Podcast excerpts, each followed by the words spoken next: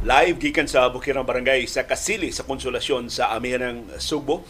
Maayong sayong buntag sa adlawng Lunes sa brand new nga simana. Subo, Kabisayan ug Mindanao. Ug tanang mga Bisaya sa nakalalaing kanasuran sa kalibutan nga nakachamba og tune in live sa atong broadcast karong buntaga. Karong buntaga atong hisgutan ang paghinay na sa bagyo nga Sihana o ang gitakda nga pag gawas na niya sa Philippine Area of Responsibility anytime today. Posible karon bunta gani gawas na siya gikan sa PAR pero padayon nga kusog ang atong habagat dinhi sa syudad sa probinsya sa Subo hinungaw gihapon sa bagyo nga Sihana ug sa bagyo nga Siguring. Kini sana talagsaon ni ha nagsignal number 1 pa diya sa Batanes pero ni landfall na siya dito sa Taiwan kagahapon. Doon na latest weather forecast gikan sa pag-asa Andi may balita ipahibaw na sa mga oil companies pila ka oras gikan karon kung pila ang aumento sa ilang presyo sa mga produkto sa lana. Dako-dako ang aumento sa krudo, gamay ra ang aumento sa gasolina, dako sab ang aumento sa kerosene ato ng subayon karong buntaga. Karong buntaga sab dunay dako kay grupo sa mga mamaligyaay og bugas sumay. Ang Grains Retailer Confederation o GRECON ni deklarar di sila muuyon, di sila mutuman Bahala na kuno silang prisuhon. Di sila mo makatuman sa price ceiling sa bugas sumay. Nagipahamtang ni Presidente Ferdinand Marcos Jr. nga 41 pesos para sa regular milled rice o 45 pesos para sa well milled rice. Matod sa Grecon, kung may hatagan sila duha ka semana nga lugway, kaya nagkapamalit sila og mas mahal nga bugas sumay ug di ni mahimong ilang ibaligya og mas barato sugod ugma. Unsa man itaw kaugmaon sa ilang negosyo. Og kining grekon suod kay niha sa administrasyon ni Presidente Ferdinand Marcos Jr. In fact, kining isog kaayo nga presidente sa Grecon, taga Tacloban, aliado ni House Speaker Martin Romualdez. Naunsa man ang administrasyon Marcos taka nagdasmag hastang ilang mga aliado ila namang gilisod-lisod Ug dunay kumpisal ang Philippine Coconut Authority ni tidlom ang atong produksyon sa lubi dinhi sa Pilipinas. Naapsa na ta sa Indonesia. So dili na kita mo'y kina daghanan og maproducer nga lubi ang Indonesia na. Ug hapit na sabta maapsi sa India. Kung sa may nahitabo sa itong produksyon sa lubi kung may himuon sa Philippine Coconut Authority aron makarecover ang atong industriya sa lubi ato nang isgutan karong buntaga pila naman ang nakafile sila mga sertifiko di kandidatura. Sigon sa Comelec kapin 1.3 milyones ka mga kandidato o kandidata pagka barangay kapitan, pagka barangay konsehal, pagka SK chairperson o pagka SK councilors, SK members. Good luck ini mga gustong serbisyo sa ato mga barangay, ato silang has-hasan pag-ayo.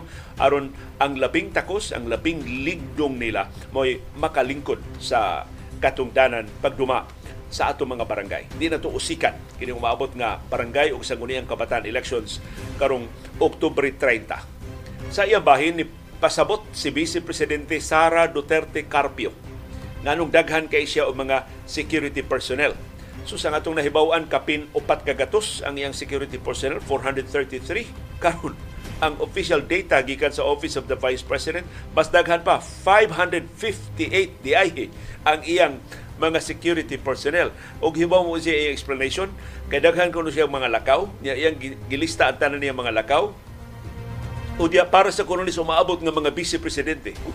Tanawa ra justification, daghan ka gordya karon kay para sa niso mga umaabot. Kung man, kini mong gordyahan, i-extend nimo. Di mo paritayro nantod sa sunod nga mga Vice Presidente buhon.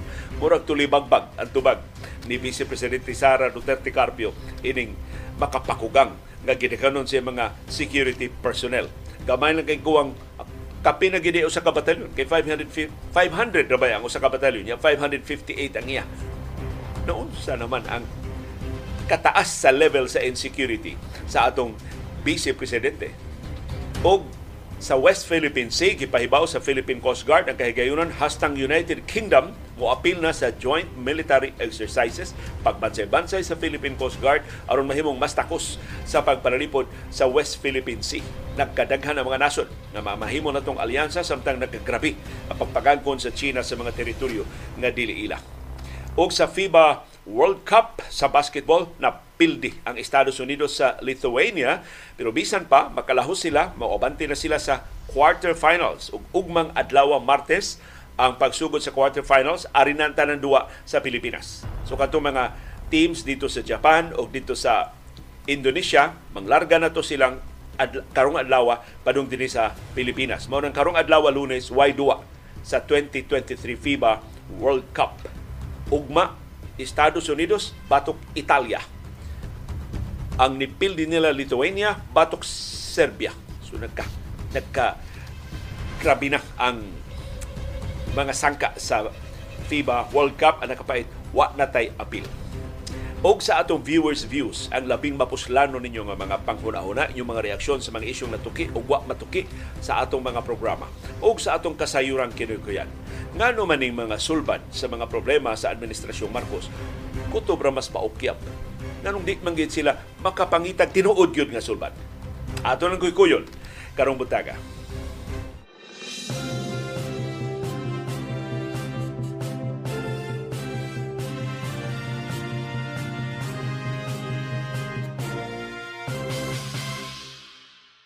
Kumusta ang atong kahimtang sa panahon? Ang bagyo nga si Hana ni landfall na sa Taitung County dito sa Taiwan alas 2 gahapon sa hapon bisag wa pa siya hingpit makagawas gikan sa Philippine Area of Responsibility. In fact, pag landfall niya dito sa Taitung sa Taiwan, nag-signal number one pa sa Itbayat o sa babahin sa Batanes. So, kusog pa kayo ang huros sa hangin.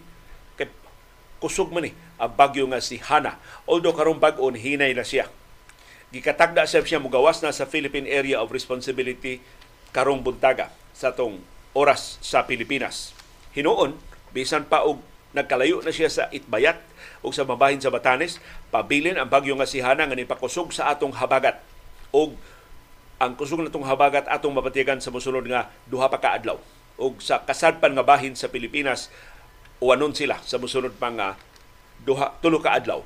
Human makabiya sa Philippine Area of Responsibility ang bagyo nga si Hana gipaabot nga muhinay ug mamahimo na lang severe tropical storm hangtod nga makahimo siya siyang katapusan nga landfall sa kadagatan sa Guangdong o baka sa Fujian sa China ug mga adlaw Martes, September 5. Alas 3 ganin nga kadlawon ang sentro sa bagyo nga si Hana nakitaan sa pag-asa 265 kilometers northwest sa Itbayat sa Batanes. Ang iyang kinakusgan nga hangin 120 kilometers per hour dool sa tunga-tunga ang pag-unos moabot og 150 kilometers per hour ang tibok Pilipinas dominahan gihapon sa habagat. Pero dinhi sa atong syudad ug sa probinsya sa Subo, ingon man sa tibuok Mindanao, mapanganuron ngadto mapanganuron ang atong kalangitan doon natin patak-patak nga pag-uwan pagpanungdog o pagpangilat tungod sa kombinasyon sa habagat o sa localized thunderstorms. Mausap niyang kahimtang sa panon sa tusiling mga probinsya sa Bohol, sa Negros Oriental ug sa Sikihor. Ug bisan sa Leyte, Southern Leyte, Biliran, Samar, Northern Samar ug Eastern Samar. Ang Western Visayas ra maoy mas dominante sa habagat, mas gidominahan sa habagat, mas kusog ang ilang habagat dito.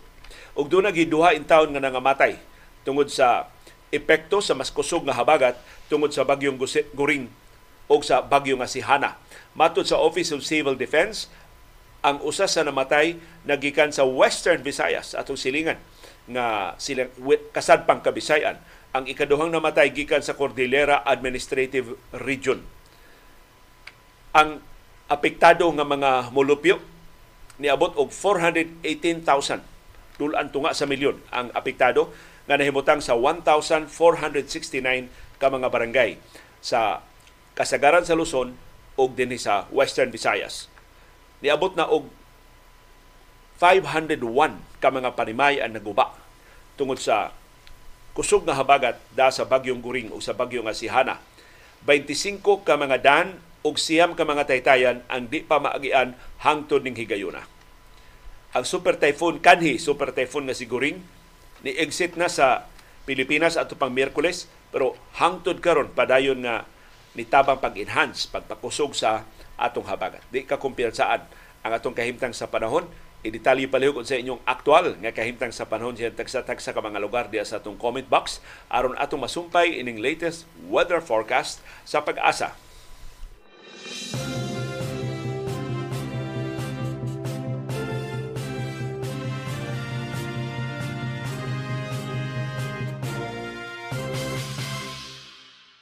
Ang di may balita, pila ka oras gikan karon ipahibaw sa oil companies kon pila ang specific nga amount sa ilang aumento sa ilang mga presyo sa krudo, sa gasolina o sa kerosene.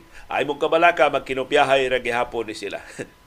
di gyud ni managlahi up to the last centavo tupong-tupong ra ang ilang aumento sa mga presyo sa ilang mga produkto sa lana. Aniya bana-bana sa ato mga eksperto sa industriya sa lana sa aumento nga ipahamtang sugod ugma sa mga gasoline stations din sa ato sa Subo o sa babahin sa Pilipinas. Ang crudo umituhan og 90 centavos, labing menos, ngadto sa 1 Gs. 1 peso and 10 centavos, labing taas sa kada litro. Ang kerosene, mausab, 90 ngadto sa 1 Gs ang aumento sa kada litro. Ang gasolina gamay ra pero aumento ra gihapon 20 centavos ngadto sa 50 centavos ang kada litro. Ang rason ini mao ang laslas sa produksyon sa Russia, sa Saudi Arabia o sa mga oil producing countries sa OPEC Plus. O gipasidan nata sa mga oil traders, posible nga magpadayon pa ang pag-aumento sa presyo sa mga produkto sa lana sa mosunod nga mga buwan hatod matapos kining tuiga kay winter na tingtugnaw na sa ubang kanasuran sa kalibutan. O kay winter, tungod sa tingtugnaw, mas taas ang konsumo sa lana sa mga nasod na dunay tingtugnaw. Gawas pa, ni Baskog na ang ekonomiya. Nagpakitag kabaskog ang ekonomiya sa Estados Unidos. Dako na kay silang konsumo sa lana dito sa Estados Unidos. Naka-recover na sab ang factory data. Nibalik na og baskog ang mga pabrika sa Europa ang gipaabot na lang ang China. Kung kining latest nga economic stimulus package nga gipahibaw sa gobyerno ni Presidente Xi Jinping, makakumbinser ba ni mga negosyante sa China sa pag pabaskog sa ilang negosyo, pagpalambo sa ilang operasyon tungod anang mas ubos nga interest rates, mga lending rates sa mga bangko nga gi-offer sa gobyerno sa China pinagi sa mga bangko sa China. Atong atangan sa mosunod nga mga adlaw kay kapait kung matinuod ang pasidaan nga magsige na lang og saka ang presyo sa lana asa naman lang intawon tap punita. Wa para bagi pahibaw hangtod karon ang Regional Wage Board dinhi sa Central Visayas. Kanusay sila magsugod sa ilang deliberasyon aron pagsubli sa mga petisyon sa aumento sa suhulan para sa mga minimum wage earners dinhi sa Subo, sa Bohol, sa Negros Oriental ug sa Sikihor. Hunyo pa sa niaging tuig nga giumentuhan katapos ang giumentuhan ang atong suhulan. Sa to pa Hunyo pa unta karon tuiga nga mahimo nang umintuhan na sab ang atong suhulan. Pero apparently wa mag-apura ang atong regional wage board.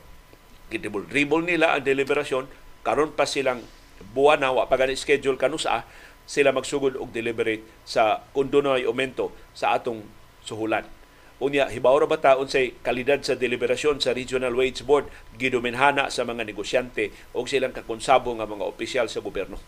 Kaya ang komposisyon sa Regional Wage Board pabor sa mga negosyante nga kanunay mo hatag lang itlog.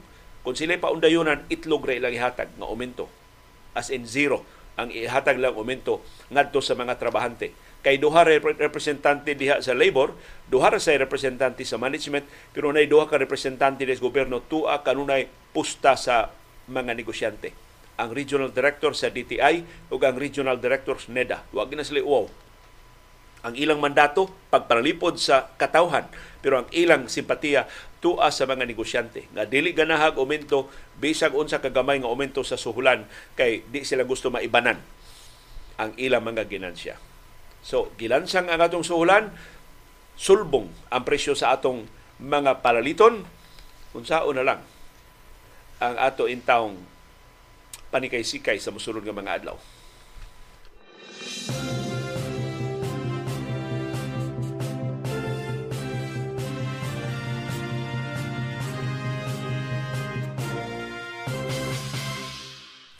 Kay di man mo si Presidente Ferdinand Marcos Jr. sa giya sa mga negosyante o bugas sa tiyabaw sa mga mag-uuma sa kabalaka sa mga konsumidor iya man yung git ipadayon sugod ugma pagpahamtang ang price ceiling sa bugas sumay karon tingog na ang labing inila nga mga ekonomista dinis ato sa Pilipinas. Ang Foundation for Economic Freedom FEF niingon dunay mas maayong sulbad sa kamahal sa bugas humay karon dili price ceiling kundi ang pagsuspenso lang una sa tariff para sa imported nga bugas humay mo minus kuno ni muubos dayon ang presyo sa bugas sumay kundi una mangulikta og buhis ang gobyerno gikan sa imported nga bugas sumay.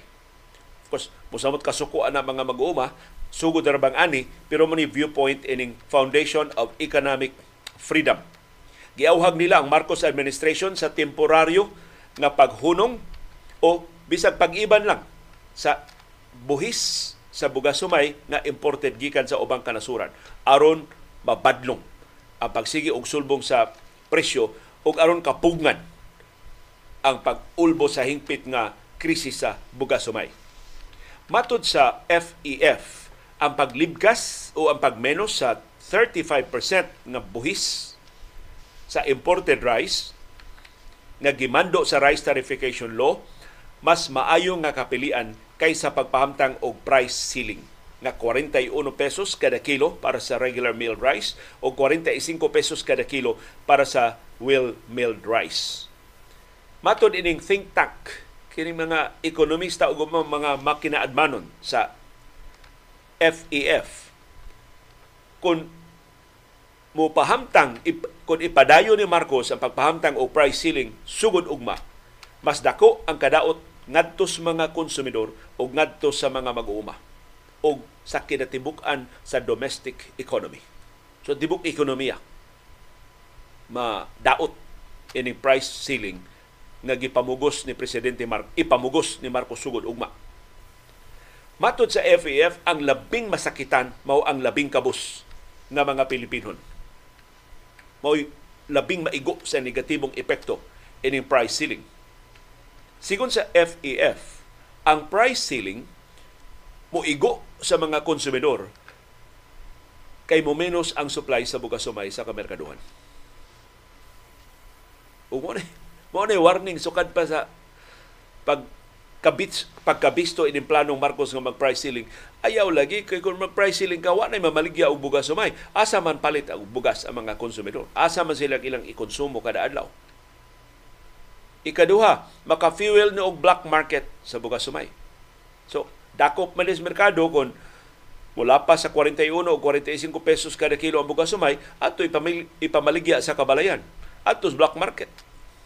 Di mo agis mga merkado di na mo agis mga tindahan nya mas taas pa ang presyo og ikatulo posibleng manikas ang mga negosyante. Mamaligya gyapon sila bugas sumay, pero ang baratohon nga bugas sumay ang ilang ipamaligya aron makaginan sa gihapon sila.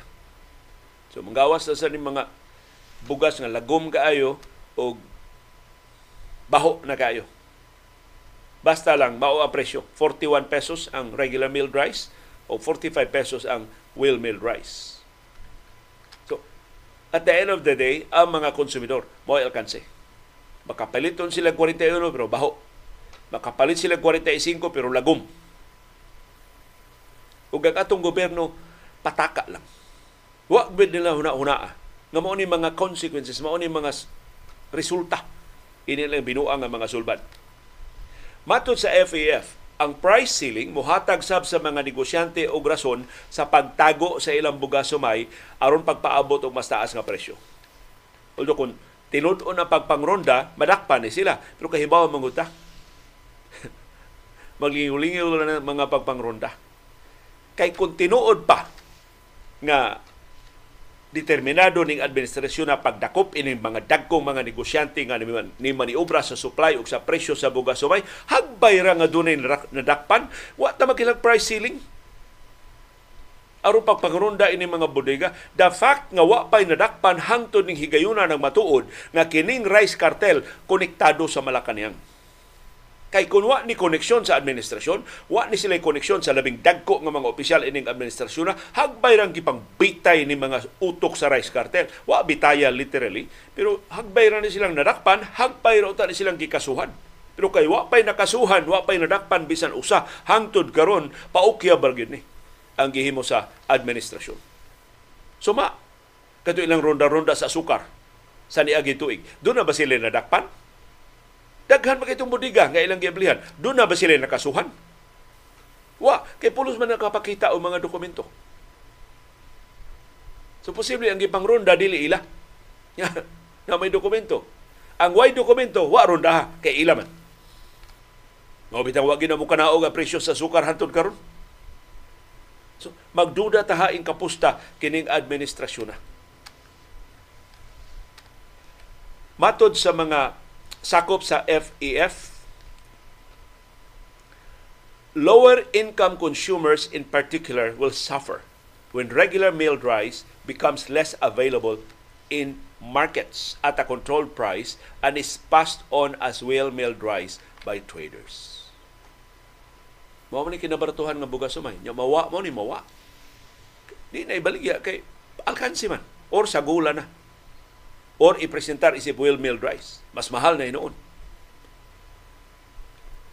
Kinsa man mga sakop sa FAF, nganong mutuo man ta ini nila. Apil sila mga sakop, mga top economists sa Pilipinas. Apil ang mga kanhi o karon sakop sa gabinete. Uy, tunay mga sakop sa gabinete Marcos sa sakop sa FAF. Apil ang mga undersecretaries, mga sakop gihapon sa gabinete. Nag-una nga mga figure sa academe mga intellectuals, respetado nga mga kolumnista o mga opinion makers. So hasta mga sakop sa media, sakop ining FAF o labing dagko nga mga negosyante o labing dagko mga haligi sa finance community dinhi sa Pilipinas. Example sa mga sakop sa FAF kanhi World Bank resident representative Thomas Allen Ilngiga ang representante sa World Bank dinhi sa Pilipinas sakop sa FAF ang national scientist nga si Raul Fabella. Mao ni, mao ni national scientist sa ekonomiya. Maayo kay ni siya sa ekonomiya si Fabella. Kanhi Prime Minister Cesar Virata. ang kanhi primero ministro ni anhing presidente Ferdinand Marcos Jr. Siya ro di mo tuos Marcos Jr. niya. Mao ni bright boy sa iyang amahan. O si kanhi Socio-Economic Planning Secretary Gerardo Sicat lain ning sinaligan sa admin, sa Mar- Marcos Senior. Karon ni pasidaan ni Junior ayaw ta ayaw dong pataka ng imo nga price ceiling sa bugas sumay. Matod sa FAF, ang pagpahamtang og price ceiling makadaot sab sa mga mag-uuma. Kay ang mga negosyante tungod sa kabarato na lang sa bugas sumay, di na mamalit og tipasi. Kay kung mamalit sila og tipasi, niya ilang ipagaling, di man dayon nila mabaligya kay perting baratuha pa man. So ila nang butang sa merkado o yung rondahon ilang merkado. Di perte hinuon nilang kasuha, labi na sila koneksyon sa Malacanang. So sigun sa Foundation for Economic Freedom, FAF, ang mga mag-uuma ug ang kabus nga mga konsumidor mo'y labing maalkanse ining price ceiling ni Marcos. Ug maura ba iyang paukyat nga kini nung price ceiling iyan ang gihimo pagpanalipod sa mga konsumidor o pagpanalipod sa mga mag-uuma. So pagpanalipod sa mga konsumidor umawa na ng bugas. At tumamalis kadiwa, pila may kadiwa stores din sa ato. Yung kadiwa mahal sa ba? Dili barato ang presyos bugas sumay diha sa kadiwa. Suluoy kaayo ang mga, mga mag-uuma Dili mo palit ang mga negosyante sa ilang tipasi. Wa man sila bodiga. Mukalit lag uwan. Mukalit lag baha. Asa mo punita ang ilang mga tipasi. So mumpugo sila og baligya og dali-dali. Ilang ingnon ang ilang suki ng komprador, di kang palit ani at 34 man unta nimo baligya, 30 na lang. Dili kay kanang 30 i-convert og bugas sa 60 kilo ana unya 41 ra 45 ra ang price ceiling. So mapugos in town ang mag-uma o paubos yung presyo. O sige, 25 na lang. Oh, Alkan sige pa naman 25. I-times to nila 25, 50 ang kilos bugas sumayo na. 41 o 45 pesos ang price ceiling. So mapugos ito magkuma, sige 20 na lang. Sige, 21 na lang. Muhirit pa yung kumparador, 19. Amo rin yung karga truck, happy na. Dagom na ra ba? Wa gidaganan in town ang mga mag-uuma. Wa ni makit eh, ni Presidente Ferdinand Marcos Jr. Kaya iyan tuyo ra gyud pasikat ra mga tao. Doon ako igihimo. Ngilngigay ko. Ako'y agriculture kaya tanawa, price ceiling. Wa ka price ceiling Duterte, isog ito Duterte. Ako rin naka price ceiling. Ang nagkapait kay labihang lisura na hinuon sa sitwasyon. So ang auhag sa freedom of sa Federation of Economic Freedom nga ang gobyerno mo libkas o mo iban sa import tariff sa buhis sa imported nga bugas sumay. Gikan sa 35%, isugyot sila himuon na lang nga 10%. Aron mo usog balik ang presyo sa bugas sumay. Matod sa FAF, ang mas ubos nga buhis sa imported rice dali ra kayo nga mo paubos sa presyo sa bugas sumay. The government can afford to lower rice tariffs because the mandatory 10 billion peso allocation for the Rice Competitiveness Enhancement Fund RCEF as stipulated by the rice tariffication law has already been achieved. Ngiga, wa pa'y Septembre, wa na. Nanay 10 bilyones. Tungod sa kasigi na itong import ng bugas sumay. So ningon ang FAF, ayaw na, dili na tamang mangulikta og buhis o ayaw na mong insister og kolekta og sa kinatibukan nga buhis pa us-usin na ninyo aron maus-us ang presyo sa bugas sumay. Matod sa FAF, the government may restore the tariff rates back to 35% when the demand and supply situation stabilizes and if the onset of the harvest season result in falling rice prices. So kung maubos na ang presyo sa bugas sumay, balik ta o pahamtang sa kinatibuk-an nga 35% nga buhis sa bugas sumay. But apparently, daghan kayong ekonomista na naa sa administrasyon ni Presidente Ferdinand Marcos Jr. Either wa siya maminaw nila or tsuwawap ni mga ekonomista ha. Nunot-nunot lang. Bisan nun say buhaton sa presidente, kay bawa mo sila paukya bagay brand sa administrasyon, ang ag murisgo sila Mulali sila o niya, matangtang sila sa pwesto.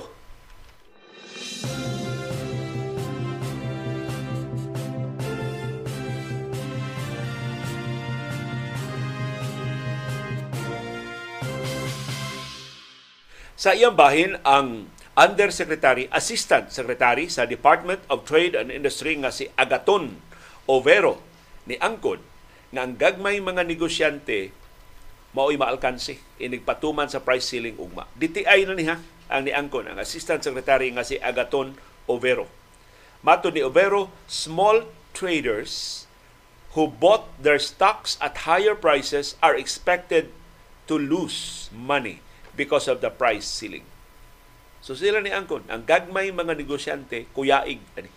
Sila'y maalkanse kay ilang pinalit nga bugas sumay mahal pa Unya sugod ugma iba, ibaligya nila 41 pesos na lang ang regular milled rice, 45 pesos per kilo na lang ang well milled rice. So niingon si Overo nga ang gobyerno nagtuon sa posible nga suporta nga ikahatag ngadto sa gagmay nga mga negosyante. Take note, ipatuma na ang price ceiling ugma maupay pagsugod pagtuon sa DTI unsaon pagsuporta ang mga negosyante aron dili sila mabangkaruta. Aron dili hingpit man nira ang ilang negosyo. Pero nihirit pa gyud si Overo. Matod niya nagtuo sila sa DTI nga ang mga negosyante o bugasumay nakatigom na og dako kay ginansya. Tungod sa kataas sa presyo sa bugasumay sa nangagi nga mga adlaw duna na sila ginansya they already had as a windfall and should sacrifice at this time for the interest of the general public. na naman mo akong ginansya, sakripisyo na lang, paalkansi na lang sa mo. Karon nga ipahamtang ni ang price ceiling.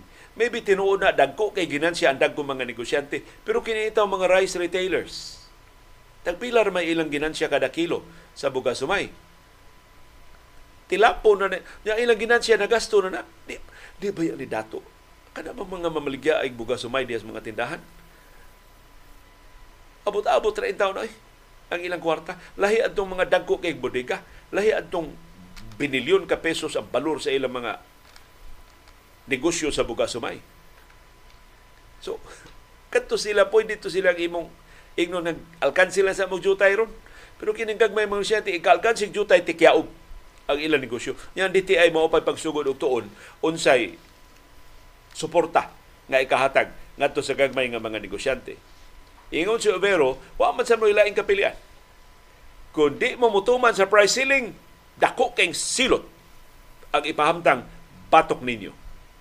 Maton niya, ubos sa Price Act nga mao gisandigan ni Presidente Ferdinand Marcos Jr. ining iyang pagdeklarar pagpahamtang o price ceiling, mao ni ang silot kung di nimo pa um, di nimo tumanon ang price ceiling, makasuhan kag illegal price manipulation of prime commodities. Ang silot, lima ka tuig nga pagkapriso o 2 milyones pesos nga multa.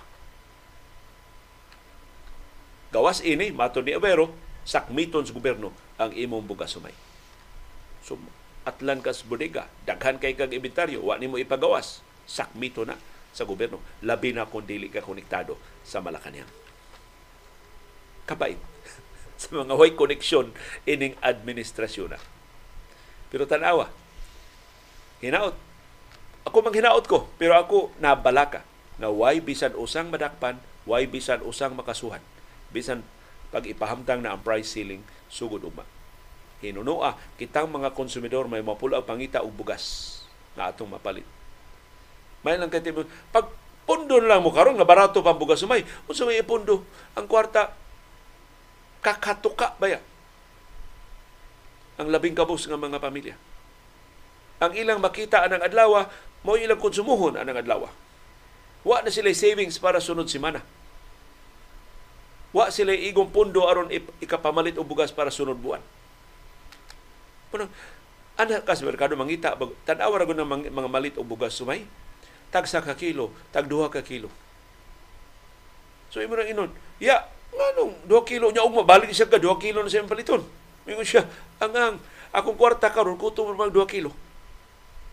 Kadto ang paliton duha kilo ug ako sa tong pangortahon. Kila mamaligya sa ko sa akong uling, mamaligya sa ko sa akong sugnod, mamaligya sa ko sa merkado. Aron na kayo kapalit og bugas sumay. Kakato ka. Kung sa ilang makita intano ng adlaw, o ilang kanon anang adlaw panimpad na sa na ikasunod adlaw. Madiskaril og juta ilang panginabuhi, gutman sila. Pagkasunod adlaw. Ug mao sila mo'y labing maigo ini pinuang nga sulbad sa administrasyon Marcos.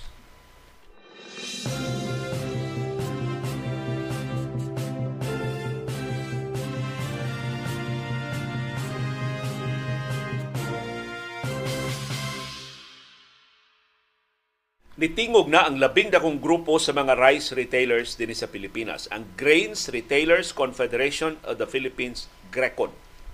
Matod sa GRECON, di sila mutuman sa price ceiling. Has ka isugas. Kining GRECON wani igdungog nga isog ha? Pero suko kayo ang GRECON kay nila pa, wa gani sila konsulta ha? Supportive kay sila sa administrasyon. Wa sila suporta ha? Wa sila konsulta ha?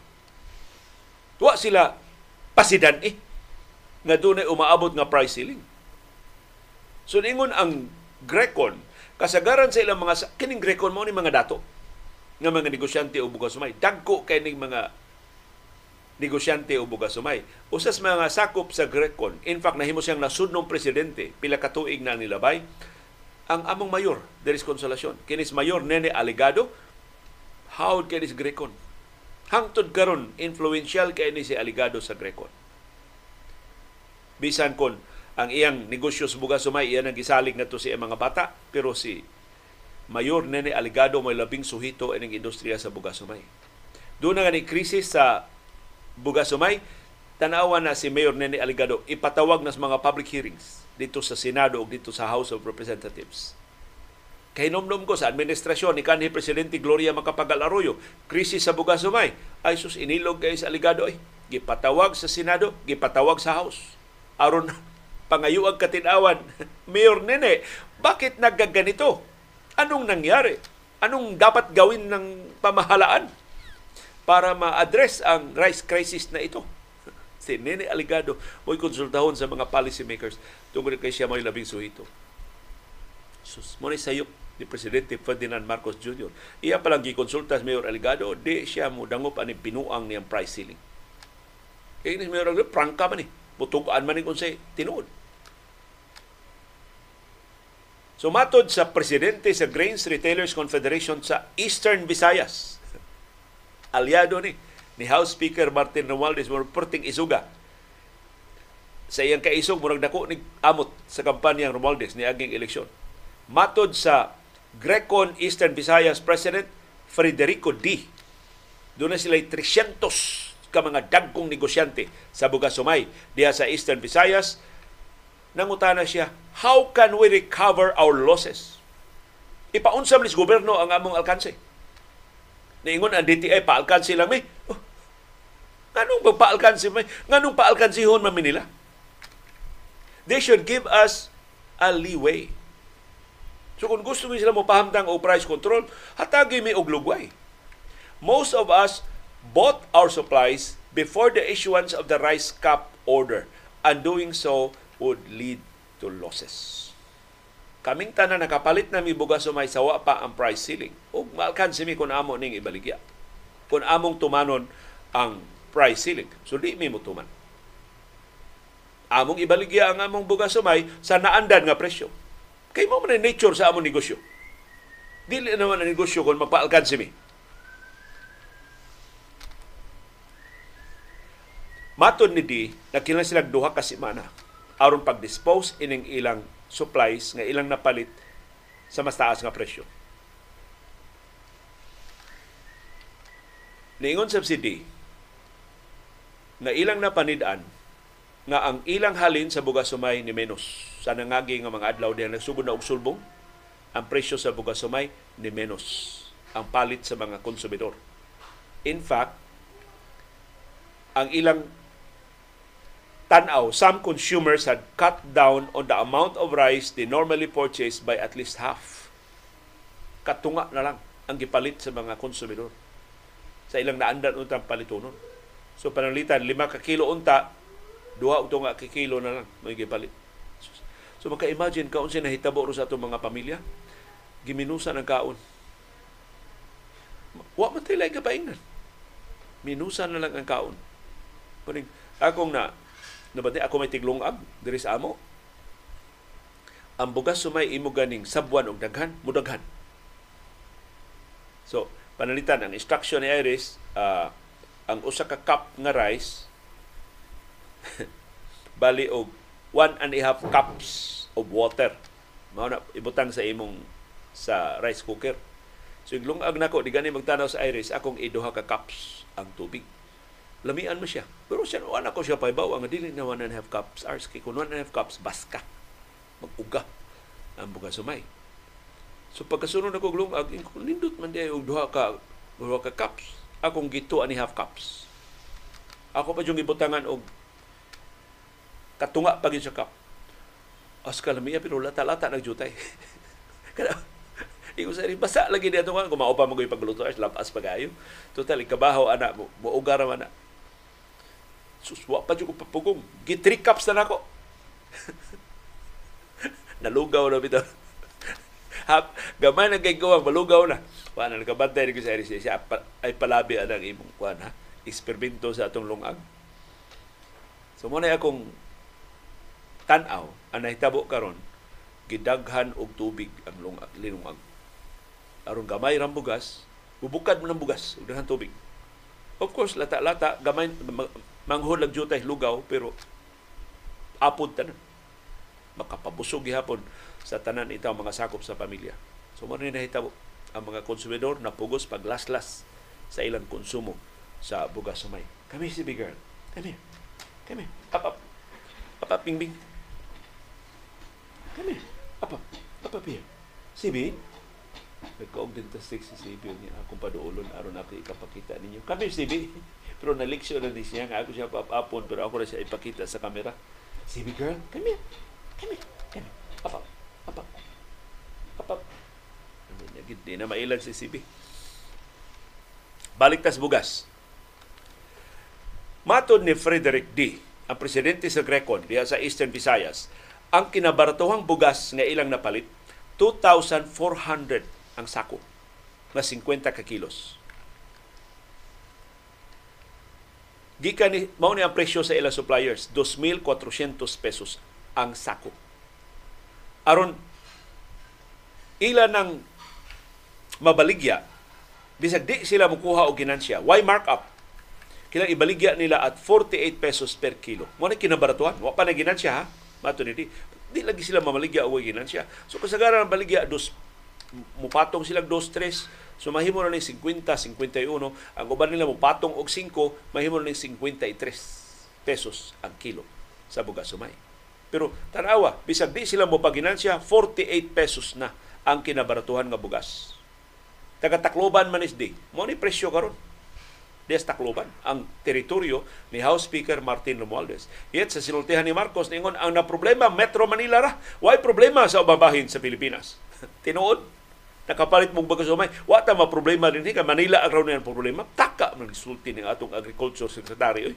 Nang ilang kaugalingong monitoring sa DA nagpakita nga wa na karoy bugas sumay nga 41 pesos ang kilo. Pero dito mahibong wa siya kahibaw sa monitoring sa DA. Wa man siya tambong-tambong sa meeting sa Department of Agriculture.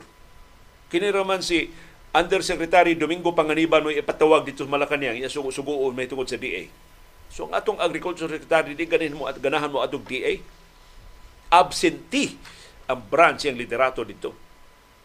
So man ang kinabaratuhan na bugas sumay sigon ni Frederick D 48 pesos per kilo. So kung ilan ning pugson sila ibaligya nila 45 pesos per kilo suma sa price ceiling sa presidente nagpasabot maalkansi sila og 3 pesos kada kilo. O kini mo ang alkanse, wa pa nimo appeal sa ilang gasto sa pagtransport sa bugas sumay gikan sa supplier padung sa ilang mga tindahan. So nisugyot si Frederick D nga si Presidente Ferdinand Marcos Jr. ug ang iyang administrasyon mas maayo sa di pa sila magpataka og luwat og bisan unsa nga mga price ceiling muhimo sila og inventaryo sa mga bodega sa bugas humay sa tibuok nasod. Ilang inventaryo pila man karon ang supply nga nahibilin pila man ang panginahanglan, doon na by shortage o doon na by surplus. Pila may mga bugas nga naas mga galingan. Doon na may inventaryo nga gihimo ang administrasyon ni Presidente Ferdinand Marcos Jr. Wa.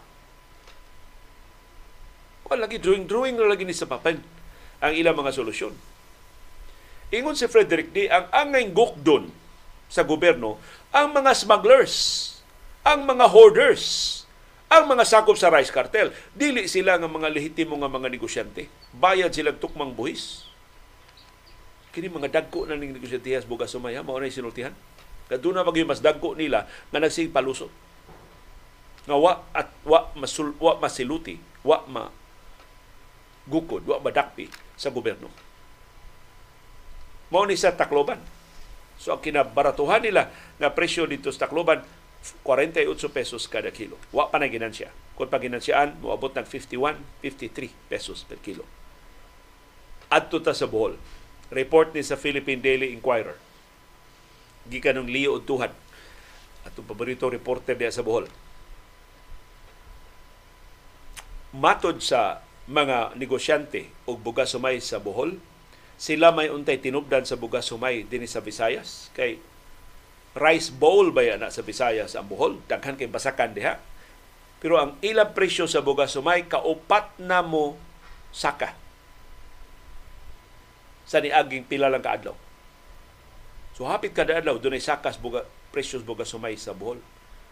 Ang saka kuno gikan 2 pesos ngadto sa 4 pesos kada kilo. Sa Tagbilaran City sa Bohol, ang labing barato nga bugas sumay 46 pesos kada kilo. So barato og 2 pesos sa presyo dito sa Tacloban kay mas daghang maghumay ang Bohol. Pero gawas sa tagbilaran, ang presyo tag 57 pesos ngadto sa 60 pesos kada kilo.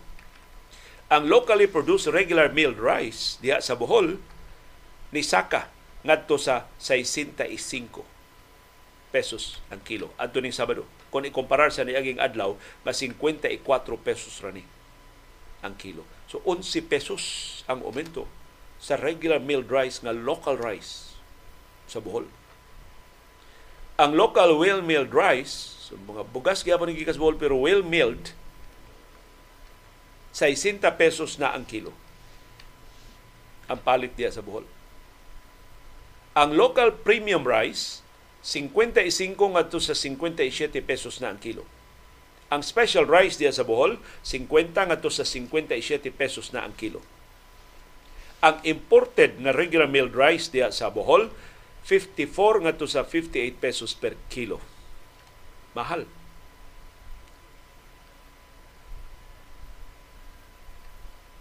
Niaging tuig ang regular milled rice nga imported 37 pesos ra kilo. Ang bugas mais kay mao man atong dang pandayon mahal naman bugas sumay pag mais na lang ta. Di ba mo kilo sa bugas mais 48 pesos per kilo to 49 pesos per kilo as of Saturday ang bugas mais. Niaging semana, 42 pesos ra ang kilo sa bugas mais. So hasta bugas mais ni Saka. O size ngadto sa 7 pesos kada kilo. So saon man ni? Kung tinud-on sa Grecon nga di sila mutuman sa price ceiling, pusasan ang taga-Grecon. Mga aliado man ni sa administrasyon dako maganig amot sa ilang kampanya. Let us see the scattered.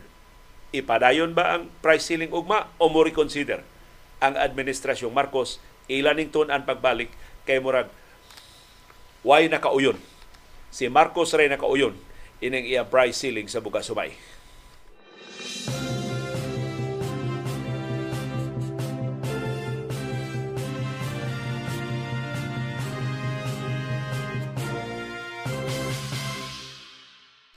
Bisan ang aliado ni Marcos, ang ekonomista sa House of Representatives, sinaligan ni House Speaker Martin Romualdez, si Kongresista Joey Salceda na ingon questionable kini price ceiling. Nilad ang epekto ini ngadto sa nasudnong ekonomiya. Si Salceda nga chairman sa House Ways and Means Committee o sa salving gamhanang komitiba sa Kamara Baha ni ang price ceiling can have negative second round effects such as shortages. Gikan ni Salceda, dili ni gikas kaatbang politika ni Marcos.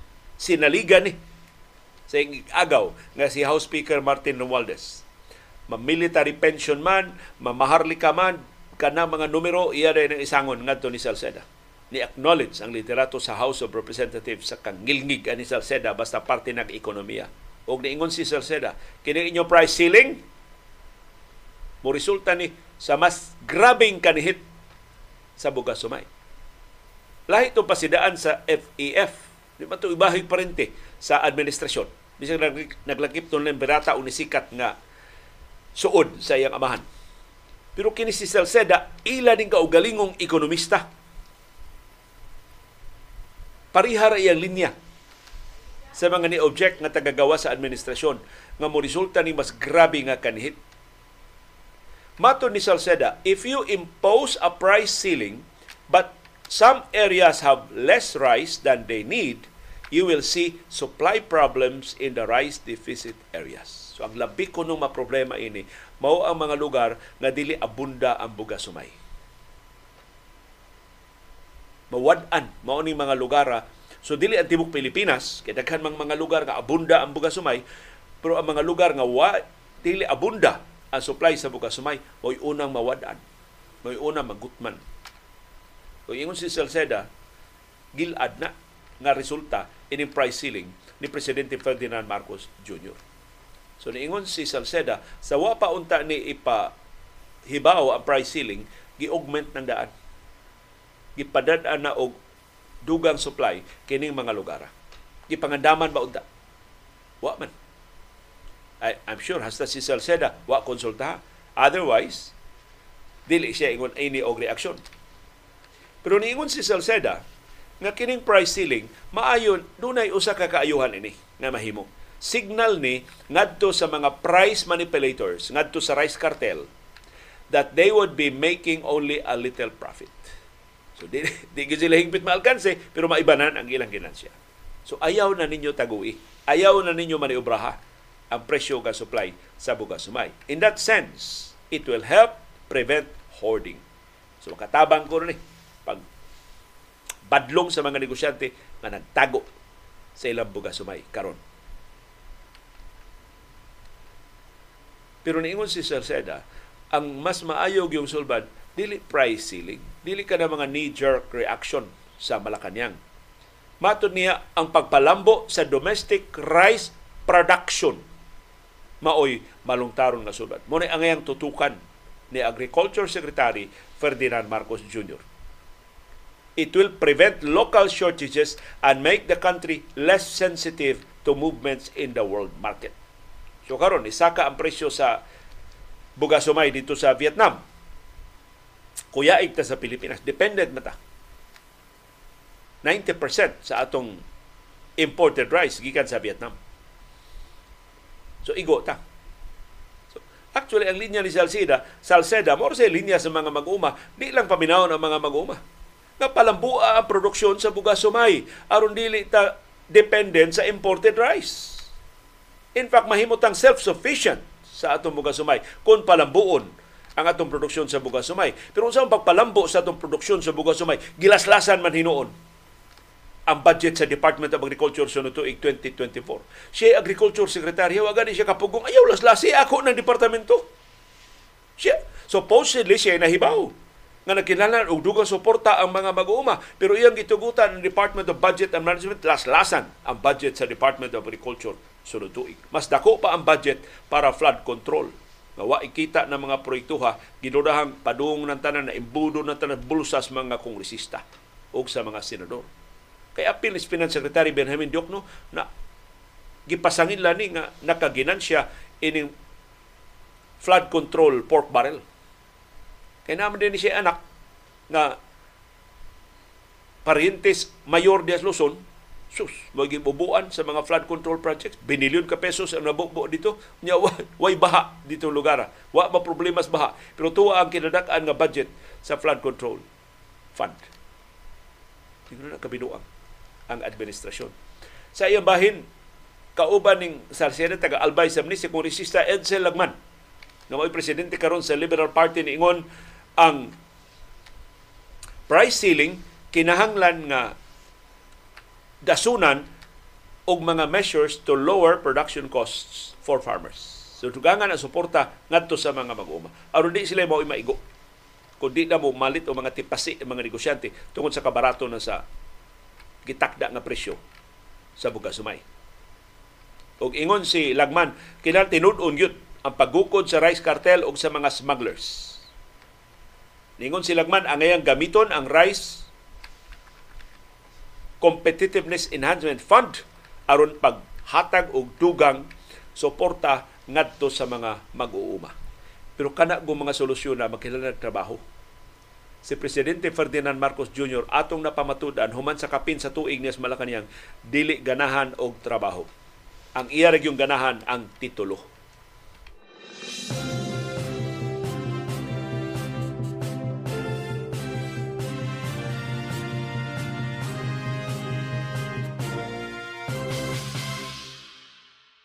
Gikan sa bugas sumay arita sa lubi.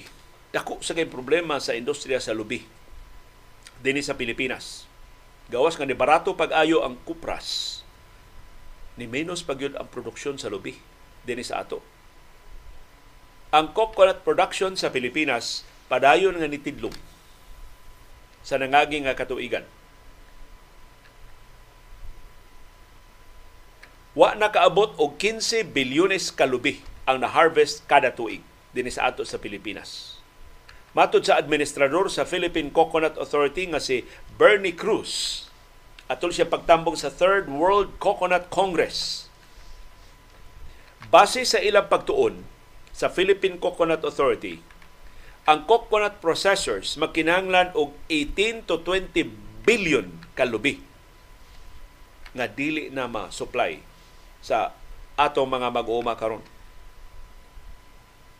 Nagkinanta mo produce og mas daghan nga lubi kada tuig kay ang demanda nagsaka para sa mga processors. Base sa data sa United Nations Food and Agriculture Organization o FAO, ang Pilipinas nakaproduce og 14.7 million metric tons sa lubi atong 2021. Equivalent na og 14.7 bilyones ka lubi. Matod sa Philippine Coconut Authority, sa pag-export sa mga produkto sa lubi, ang Pilipinas gihapon mo ay number one sa tibuok kalibutan. Pero sa produksyon sa lubi, naapsa na ta sa Indonesia. O nagsunod na to hapit na sab ta maapsi sa India.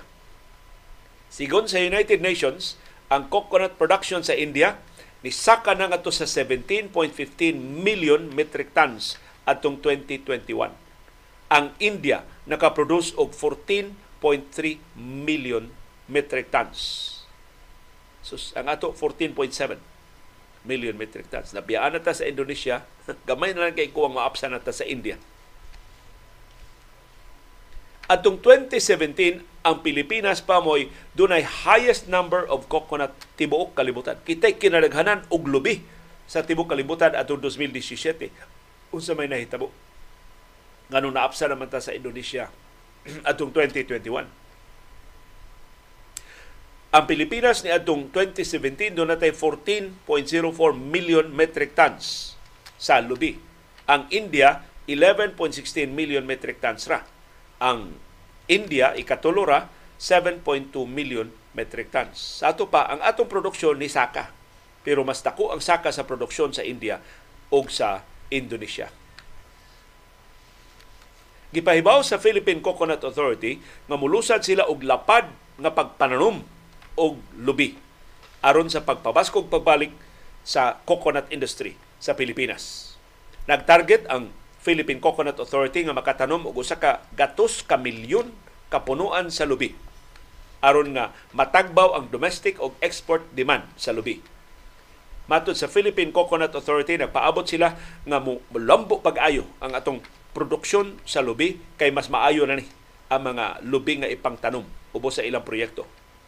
Ang average nga ani sa lubi kada punuan dinhi sa Pilipinas 44 ka lubi kada punuan. Pinaagi aning planting program naglaom ang Philippine Coconut Authority mo duble ang gidaghanon sa mga lubi nga maani.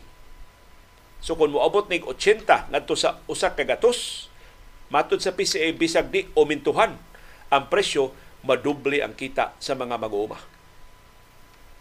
ang ipananom mao ni ang hybrid coconut variety na makaproduce og hangtod 140 kalubi kada punuan kada tuig. Sigon sa Philippine Coconut Authority, ang Pilipinas do na karoy 3.6 million ka hektarya sa lubi nga git, sa sa mga yuta nga gitamnan og lubi or 26% sa agricultural land din sa Pilipinas. So, one-fourth sa atong tanang umahan sa Pilipinas gitamnan og lubi. Sa latest nga survey sa Philippine Coconut Authority, 25 milyones ka mga Pilipinon, almost one-fourth sa atong nasudnong populasyon ang nagsalig sa coconut industry. Pero tinighana. Doon ay 2.5 milyones ka mga coconut planters. Dependent sa lubi at dakong bahin sa atong populasyon kung di may timaan mo rang napasagdan na sab nato ang atong industriya sa lubi. Usa sa mga possible reasons ana kini pagkatap sa mga subdivisions. Sus diri sa Talisay sa una gagmay pa mga, mga bata na ami luna di ang hawan kayo daghan kay lubi karon wa na nanguhong nas mga panimay kay nahimo ng subdivisions. Daghan kay kalubihan gihawanan kay gihimo mga golf courses. Daghan kay mga kalubihan gipangpuril kay gitukuran o mga pabrika. So muna, ang industrialisasyon, ang overpopulation, mao'y tinubdan sa mga seryoso nga hulga sa lubi. And of course, ang kakuwang og suporta gikan sa gobyerno. Nganong kinahanglan man nga motibugsok ang atong produksyon sa lubi, una ta makahuna-huna og pananom og lubi. Nganong mata mananom pipila na katuig ang labay mo dagko na unta ni mga lubiha karon. Pero sama sa naandan, ang labing dinalian nga mga panginahanglan ining nasura mauwahi mo'y iwit sa atensyon sa atong gobyerno mag-una sa ilang atensyon asa sila ka kwarta, asa sila ka kiat, asa sila kalakwatsa, asa sila kapaukyap pagkadimalas sa atong katawhang Pilipinon nakalider tao mga taphaw.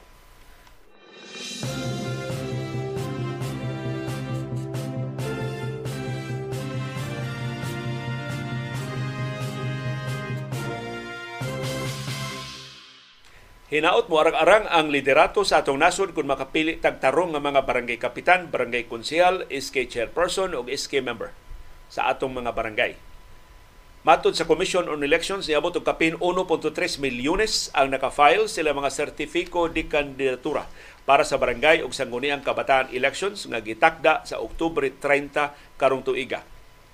Hangtod gahapon sa udto, mao ni ang update nga nadawat sa National Office sa COMELEC gikan sa iyang mga field offices. Ang naka-file sa mga sertifiko di kandidatura niabot og 1 million 316,265. Gidawat ang mga sertifiko di kandidatura, nagpasabot na ni qualify na sila. Although na mo protesta sa ilang kandidatura, ag-agon panigdugang sa umaabot nga mga adlaw. Pila ka bok ang nidagan sa pagkabarangay kapitan? 92,173. Pila ka bok nidagan sa barangay councilors? 690,531. Sus, kapin tungas milyon gustong magkonsehal sa barangay. Pila nidagan pagka SK chairperson? 85,816. Pila nidagan pagka SK members? 447,745.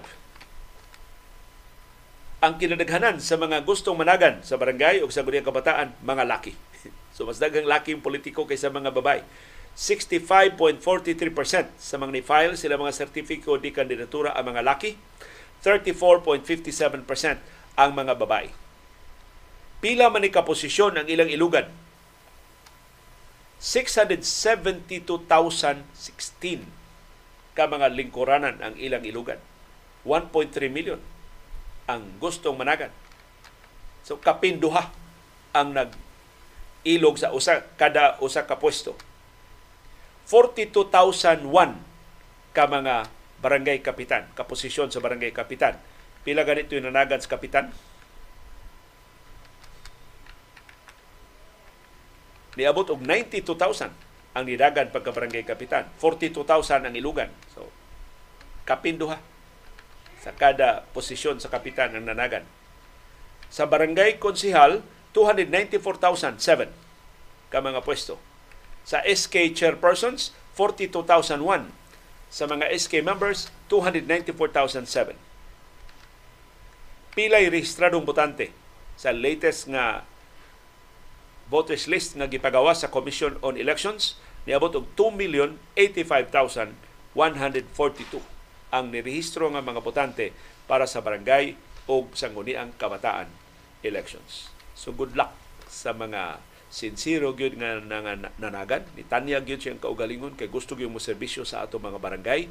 Ug ngadto sa ato mga botante palihog ila-ilahan ni mga tawhana katong mga matinod anong yung mga serbisyo may atong paluyuhan may atong suportahan atong tabangan ang ilang kampanya.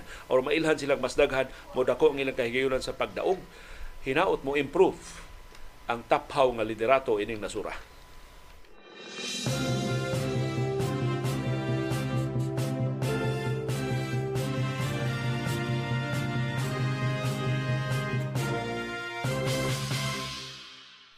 Og nitingog na si Vice Presidente Sara Duterte Carpio. Nakadawat ko sa iyang official statement. Nakakuha sa ni sa akong email address ang Office of the Vice President. Gipadada ko nila sa ilang official statement. Mahitungod ining finding sa Commission on Audit nga perti daghana siya mga security personnel. Ug akong basahon sa kinatibukan ang official statement ni Vice Presidente Sara Duterte Carpio. The Commission on Audit found no adverse findings on the creation of the Vice Presidential Security and Protection Group. Mo yung first sentence. Wa no'y nakitaan ang COA wa no'y nakitaan nga anomalya sa pagtukod sa VPSPG o Vice Presidential Security and Protection Group. Madam Vice President, ang number sa imong security personnel mo'y number one nga red flag. Ganahan magka red tagging, mao na red flag. Nganong niabot mag 433 ang imong security personnel as of December 2022 na. Wa pa na appeal ang imong security personnel karong 2023. Sigon sa COA, from June 30, 2022 to December 31, 2022, niabot og 433 ang imong security personnel. Mo ni number one red flag. Yan, ingon ka nga why adverse findings nga nakitaan ang Commission on Audit an initiative of Vice President Sara Duterte in June 2022, the VPSPG was created to have, statement ha, to have a group of to have a group independent from the Presidential Security Group PSG. So si Sara kuno mo nag-auhag din natukuro ning Vice Presidential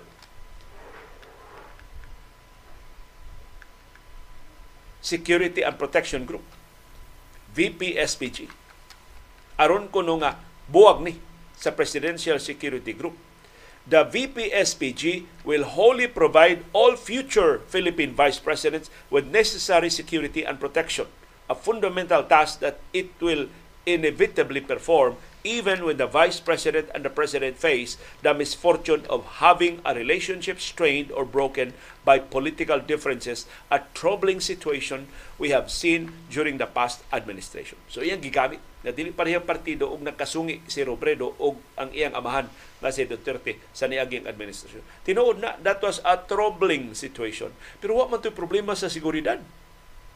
Si kanhi Vice Presidente Lene Robredo sa ilang away, sa ilang lalis, insultuhon siya Duterte, in fairness sa mga amahan, wa man niya kuhai og PSG. Si kanhi Vice Presidente Lene Robredo, nganong nahimo man ang isyu nimo? Suma, nagreklamo ba si Robredo nga ikikuhaan siya seguridad? Suma, nagreklamo ba si Robredo nga giibanan ang iyang mga security personnel? Wag yun. Nireklamo si Robredo, giibanan ang iyang budget. Di siya maka patuman sa tanan niyang mga plano. Pero wag mo reklamo Robredo, giibanan ang iyang security personnel. Ambot di ini nimo. Gihimo nimong issue ang seguridad sa Vice Presidente. Tiyalig magkasungi og presidente. Sa tunay kay plano makig-away ni presidente Ferdinand Marcos Jr. Una na daghan kada ang mga gwardiya. Kay wa may problema Robredo sa imong amahan sa iyang seguridad. Ikaw, aliado mo Marcos, pero gusto ka mo buwag sa imong seguridad. Ikaw tingali mo doon ay plano. Ayaw ipasangil ni Robredo. Padayon ta sa statement ni Sara.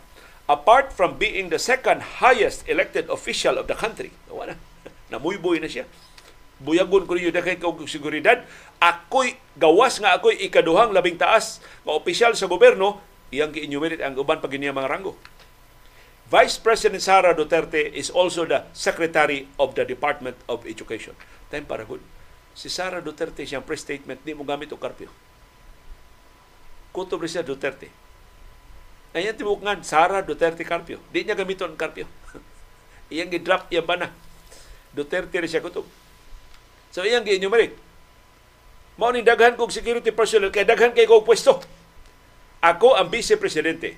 Ako pagyud ang secretary sa Department of Education. Ako pagyud ang co-vice chairperson sa NTF-LCAC ug ako pa ang presidente sa Southeast Asia Ministers of Education Organization.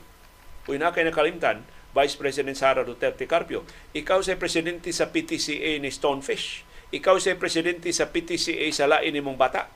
Ikaw sa presidente sa kato inyong wa di ka presidente sa Rotary Clubs Davao. I-appeal to. Wa ka ma vice president sa Mason, i-appeal. Puslan man nga imong i-justify ang daghan kay nimo mga pwesto? As grabe ha.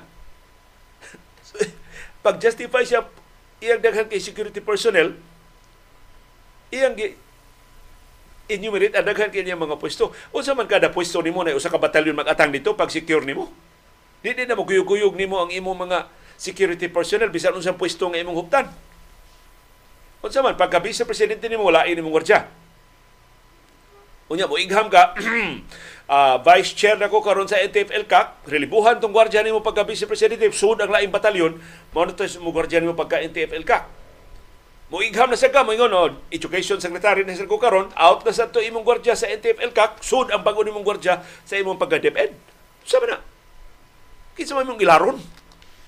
Maybe ang taga Davao mailad nimo ayaw ilaran tibok Pilipinas oy, pasilo taga Davao ha. Pero pag illustrate man ni punto pagkaubos sa pagtan-aw sa atong vice presidente sa atong kinaadman, padayon ni saad man ko ninyo atong, atong basahon ang kinatibuk statement. Atong basahon ang kinatibuk nga statement. The table below, so ibutang ba niya table ang press statement. The table below shows VP Sara Duterte's number of engagements from July 2022 to August 2023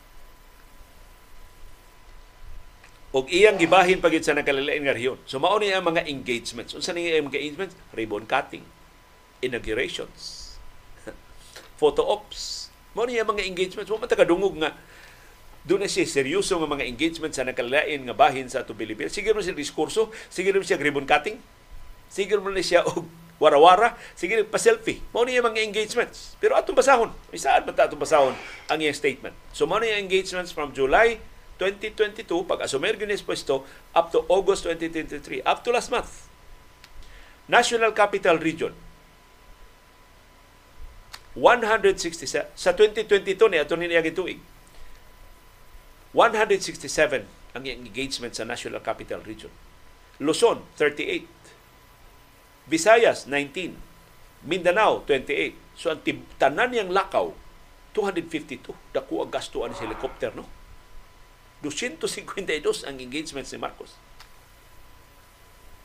January 2023 to March 2023, so first quarter of this year, NCR 61, Luzon 11, Visayas 8, Mindanao 13. So ang total engagement niya sa first quarter this year, 93.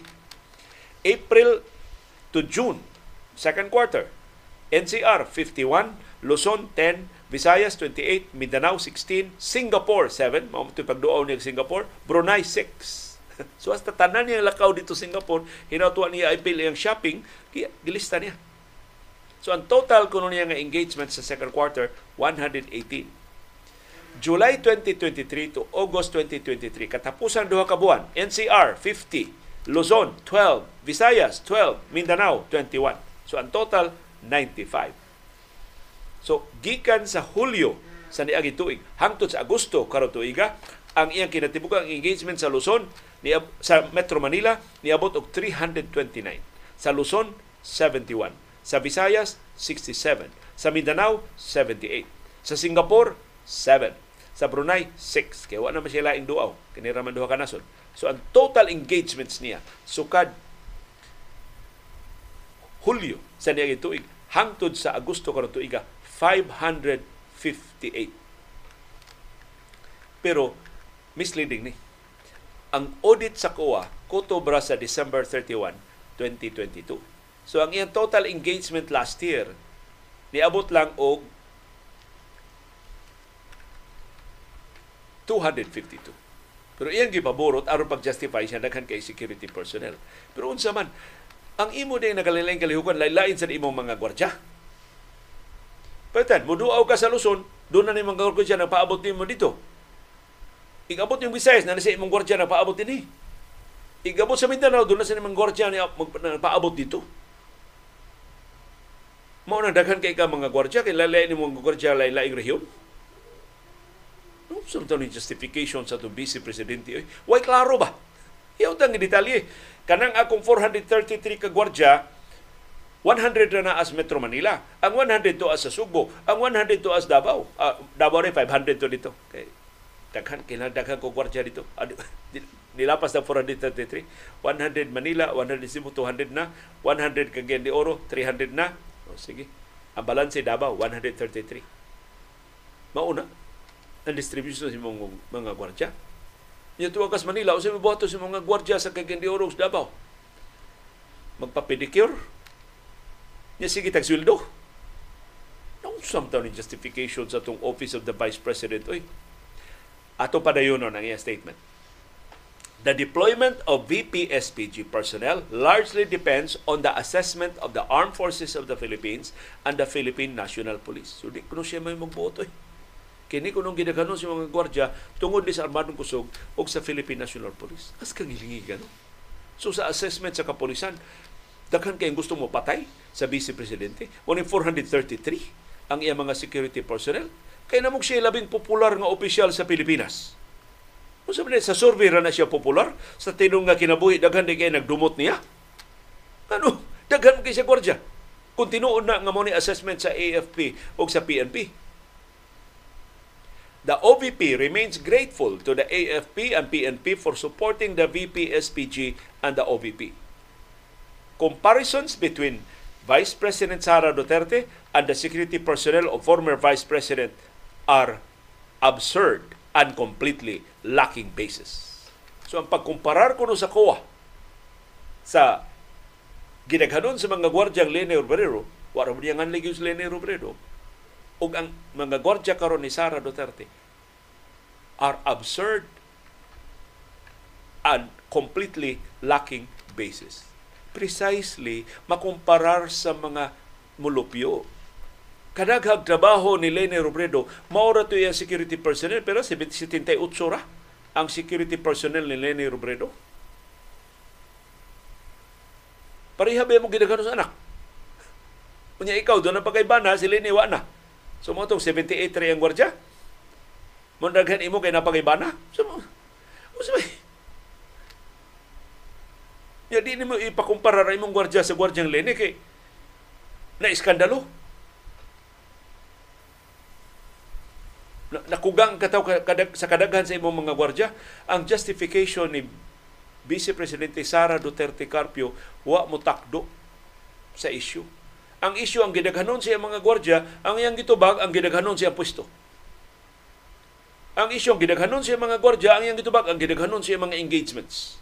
Yung mura, mura bag engagement ta, ang mga engagement ni Lene Robredo mao ang pagtabang, pagtukod og kabalayan sa labing kabus, pagtabang sa kabus nga mga mangingisda, pag-atos bukid aron pagsungko dito sa labing nagkaapiki dito nga mga mag-uuma.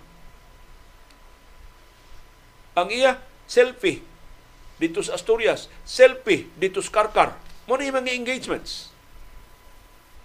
Mao ba na justification sa gidaghanon sa mga gwardya. Pag Puro bag gipangutan na kaganahan ka og snacks day. Ganahan kog sapatos. Kalayo ra. Tubag galagdaro nga nagkag snacks dili. Tubag ko ganahan kog sapatos. Sapatos imong snacks. Pasaylo ah, pero di wa ta mag-expect ba nga ang atong ikaduhang labing taas nga opisyal sa gobyerno ingon ini ka bastos, ingon ini ka taphaw, ingon ini ka kuan ba ka na may kimdaglabtik, may kini siya mdaglabtik. Si Vice Presidente Sara Duterte, liwat yung kaya siya siya ang amahan.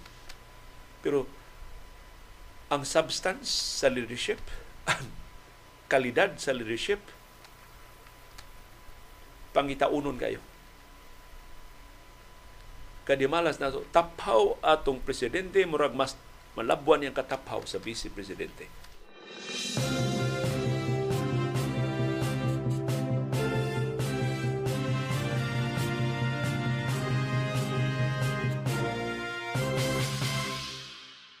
Og ni ay dugang kasayuran giluwatan ang Office of the Vice President o ang Department of Budget and Management mahitungod sa mga security personnel ni Vice Presidente Sara Duterte Carpio. Palihog tabangi ko og analyze ining mao mga figures. Matod sa Office of the Vice President, ang total number of security personnel nga gi-assign ni Vice Presidente Sara Duterte Carpio from July 22 July 2022 to August 2023 niabot og 558. Ila ni kaugalingong figures ha. Pero wa ni wa ni necessarily mo sa figure sa COA Kaya ang figure sa kuha until raman December 31, 2022. Ang ila up to August 2023 man. So nadugangan pag yun ang mga gwardya ni Vice Presidente Sara Duterte Carpio. Ug mao ni ang breakdown sa mga gwardya ni Vice Presidente Sara Duterte Carpio. 252 for the second half of 2022. So sa kinatibukan last year last year 252 ang iya mga gwardya. Mo ni sulto sa sa OVP. Ang sulti sa COA 433. Ang discrepancy kapin gatos. Ang dulan gatos ang discrepancy. Nganong 433 man ang naihap sa COA sa mga security personnel last year, ang report sa OVP 252 ra. Ang atutuuhan ini ang Commission on Audit. Kay independent ang Commission on Audit, self-serving kini figure sa Office of the Vice President. Sa ugmao ni ang wa na ko masabti tawangi ko og sabot palihog. Sa first quarter sa 2023, ang security personnel 93. So dili ni permanente ang mga security personnel, kuha kuhaon ni. So 433 last year, pag abot sa Enero, Pebrero, Marso karon tuiga, 93 na lang gwardiya. Sa Vice Presidente. Pag second quarter, 118 ang mga security personnel. So ang 93 gipunan, gihimong 118, mao ba ni? Way detalye ang Office of the Vice President. Unya, sa Hulyo o Agosto, 21 ang mga security personnel. Oh. July last year, 433 ang personnel. Karon 21 na lang. Or by, gipunan o 21. Mo nang niabot og 558 tanan. Why detalye? Ang Office of the Vice President. Unsay deployment ining ilang mga gwardya.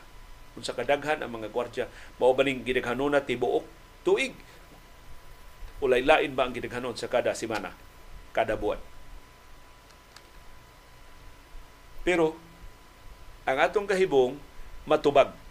Ang atong kakuwang o kasayuran, ang kakuwang detalye sa Office of the Vice President matubag sa figures gilawatan sa Department of Budget and Management. Ang DBM doon na di gitawag og Budget of Expenditures and Sources of Financing o BE SF. So gi-breakdown diha ang gasto sa nagkalilain nga mga ahensya sa gobyerno. Sigon sa Department of Budget and Management, ang Office of the Vice President sa 2022 gigahinan og 13.5 million pesos para sa personnel services of military and uniform personnel. So mo ang gasto sa mga gwardya sa security personnel ni Sara Duterte Carpio gikan sa militar o sa kapolisan. Last year, so ang unom ka tuig last year ni gasto og 13.5 million pesos. Karong tuiga 2023 ang gasto 25.3 million pesos. So hapit maduble ang gastuhan sa mga security personnel. So maybe, ang mga makamao mo kwenta, i-divided by 433 ni mao ni ang mga gwardya ni ang sweldos mga gwardya ni Vice Presidente Sara Duterte Carpio divided by 6 months last year divided by 12 months para karong tuiga. Sagdi lang mudugan ta pangutana namon koy mga kaila sa Department of Budget and Management mudugan ta pangutana aron atong ma-interpret kay kung ang Office of the Vice President may imong saligan murag insulto ang imong madunggan. Murag og pasaring ba? Murag kanunay lang mamika. Murag pulos na lang gini pamulitika ang bisan unsang isulti ni Vice Presidente Sara Duterte Carpio kuan lang para 2028 na gini. Ang tanan niya mga punterya siya mga sinultihan. Mano di na magkadimao ang iya mga pamahayag, ang iya mga linihukan. Ug sa yano kaayo nga pagpasabot nganong niabot og 433 last year niabot og 558 up to this year ang iyang mga security personnel tubagon ka og tulibagbag. Mangutana ka partig Davao, tubagon ka partig Leyte. Pagkaway klaro sa atong vice presidente. Thank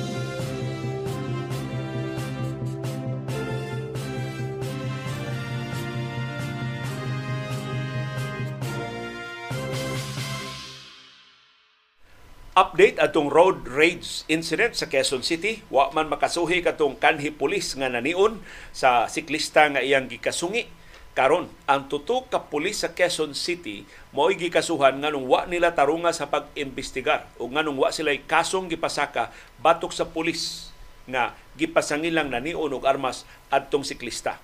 Tutok ka mga pulis sa Quezon City Police District, QCPD, Traffic Sector, ang nagatubang o mga kaso tungod sa road rage incident nga naglambigit sa kani pulis o usa ka siklista. Ang nipasaka og kaso ang bantugang abogado dito sa Manila o bike enthusiast kuning nadapit ang pagdag biker ni si attorney Raymond Fortun. Ang iyang gipasaka og kaso mao silang Police Staff Sergeant Darwin Peralta, Police Staff Sergeant Joel Aviso o Police Executive Master Sergeant Armando Car. Pulo sila sakop sa QCPD Traffic Sector 4 sa Kamuning. Ang mga kasong gipasaka, oppression, irregularities in the performance of duties o incompetence.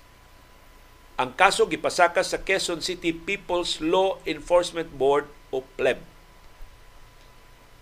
nahilambigit ni sa insidente atong Agosto 8, itong road rage incident diha sa Quezon City, tali ni kanhi pulis Wilfredo Gonzales og sa siklista nga nihangyo nga dili ilhon og nagtago-tago na gani karon. Sa iyang viral sa usa ka viral video nga nikatap sa social media, si Gonzales nakita ang bunot siyang armas og nidapog sa siklista. Silang duha Human ato mong insidente, gidagi des kapulisan. So, gi, doon ay pasiunang investigasyon. Gida sila sa QCPD Kam, Kamuning, Police Station 2. Kay, giisip man to nga traffic incident sa mga first responders sa Quezon City Police District Galas Police Station. Pero, why kasong gipasaka dito sa Kamuning?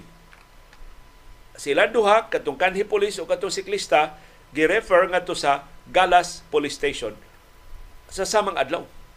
So na-investigar gid sila pero way kaso nga napasaka.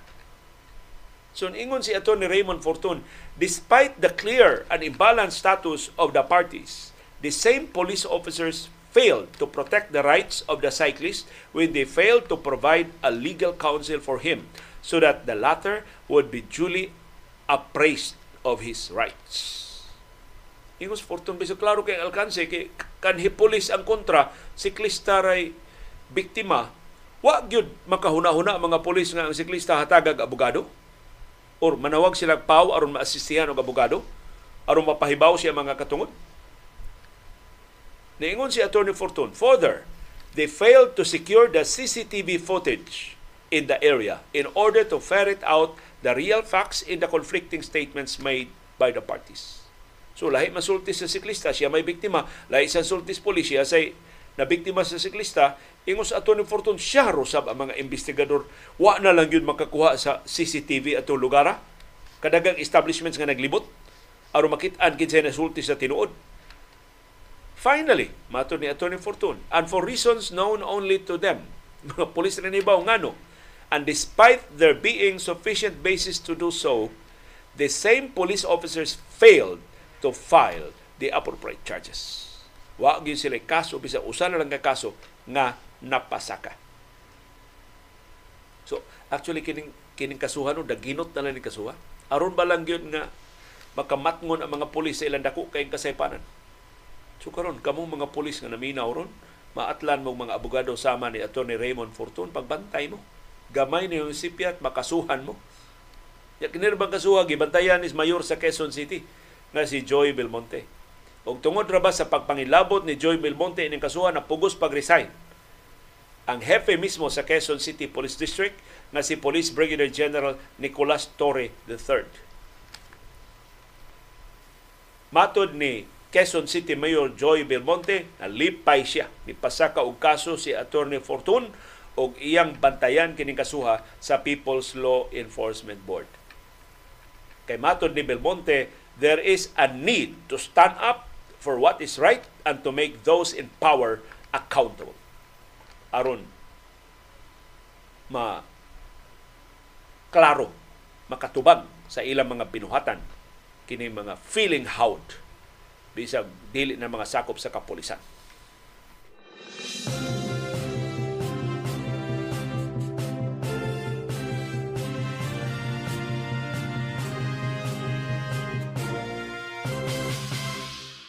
Doon na pagidayla ang atraso katong kanhi polis nga nahilambigit sa road rage incident sa Quezon City nga si Wilfredo Willie Gonzales.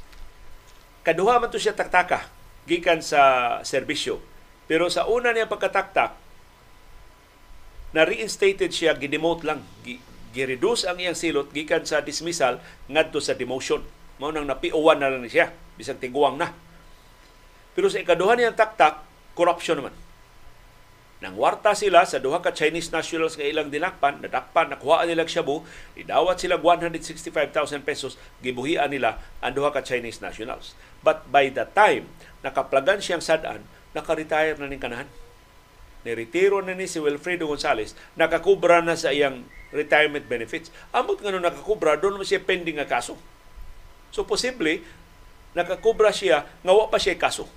Nakasuhan siya, human na siya makakubra siyang retirement benefits. Kaya nakuha magin niya ang iyang mga separation benefits. So human siya masak ma, mapamatudi nga sad-an atong corruption o gidismiss siya gikan sa serbisyo, ang Philippine National Police ni sugo ni Wilfredo Gonzales iuli ang iyang separation pay. Kay dili siya angay makadawat siyang separation pay. Kay kabahin siyang silot, gawa sa dismissal, mao ang forfeiture sa iyang tanang mga benepisyo. Apil na ang iyang retirement benefits. Apil na ang iyang separation pay. Hangtod karon sa kakanahan o kapating aning Wilfredo Gonzales, wa siya giuli bisan usa ka dako ngadto sa Philippine National Police ang PNP. Doon na formal communication. Ngadto ni Gonzales nga imo naman nadawat ang imong separation pay iuli na kay nataktak magkagikan sa serbisyo. Hangtod karon wa niya iuli. Abti ka sa Gonzales ni kubra siyang retirement benefits. Wa maabti sa iyang pagkataktak sa serbisyo. So para sa kadaguan sa Philippine National Police kining pag-isnab ni Gonzales sa ilang order pag balik pag uli siyang separation pay klaro kay ni nga pag sukwahi sa Philippine National Police kabadlungon man ni Wilfredo Willie Gonzales makapasam makasamot ta pangutana manong gidawat man ni? Ni Associate Justice Ricardo Rosario sa Korte Suprema. Kadaghan niyang derogatory record, corruption niya imong patrabahoon sa Supreme Court. Kung sa may nasus, bakukang. Ni acting dili acting Associate Justice Ricardo Rosario sa Korte Suprema. Ngano badlungon man gyud nga kanhi police dismissed from service to because of corruption ang iyang gihimo diyang trabahante unsa may trabaho ni Wilfredo Gonzales diha Justice Rosario mutabang og review sa mga corruption cases. Yan yung gihusay diya sa Korte Suprema. Imong security consultant on ethics. Imong security consultant on traffic management. Ano may? Kung sa man kapuslanan ini ni police nga na-dismiss tungod sa corruption, wa pa mo uli siyang retirement benefit, gipatrabaho hinoon og Korte Suprema. Mutong hilngi kay uniforme. Doon ang pay pin sa kwilyo Pinde ito Supreme Court ang iyang gibutang dito pagka grabiha. Kaway klaro ini bang pagdisiplina sa mga masalaypon ng mga opisyal sa atong kagamhanan. Yeah, gikasuhan, gihatagan siya retirement benefits. So ang ngayon ning i-review, manong nahatag man ang retirement benefits, unsa man ning kasuha? Pending ni, sa so, pa siya mo retire? O diha na ni siya napasakay kaso, human siya mo retire. Either way, questionable. Kay kon napasakaan na siya kaso so pa siya mo retire, dili siya angay makadawat siyang retirement benefits hantod ma-resolver ang kaso sa iyang pabor nga maabsulto siya. The fact nga na konbikto siya, wa gyud tani siya hatagi siyang retirement benefits. O kung nakasuhan ni siya, human na siya mo retire, kadugay gus kaso. Giariglo pa ng kasuha, naabtan og pila ka tuig, gipa-retire una siya, una siya gikasuhan. Gisiguro na makakubra siyang retirement benefits una siya gidismiss So hinaot mas lawom nga investigasyon ang himuon daghan pati kitag palusot nga makitaan ining Wilfredo Willie Gonzales og siya mga padrino diha sa kapulisan.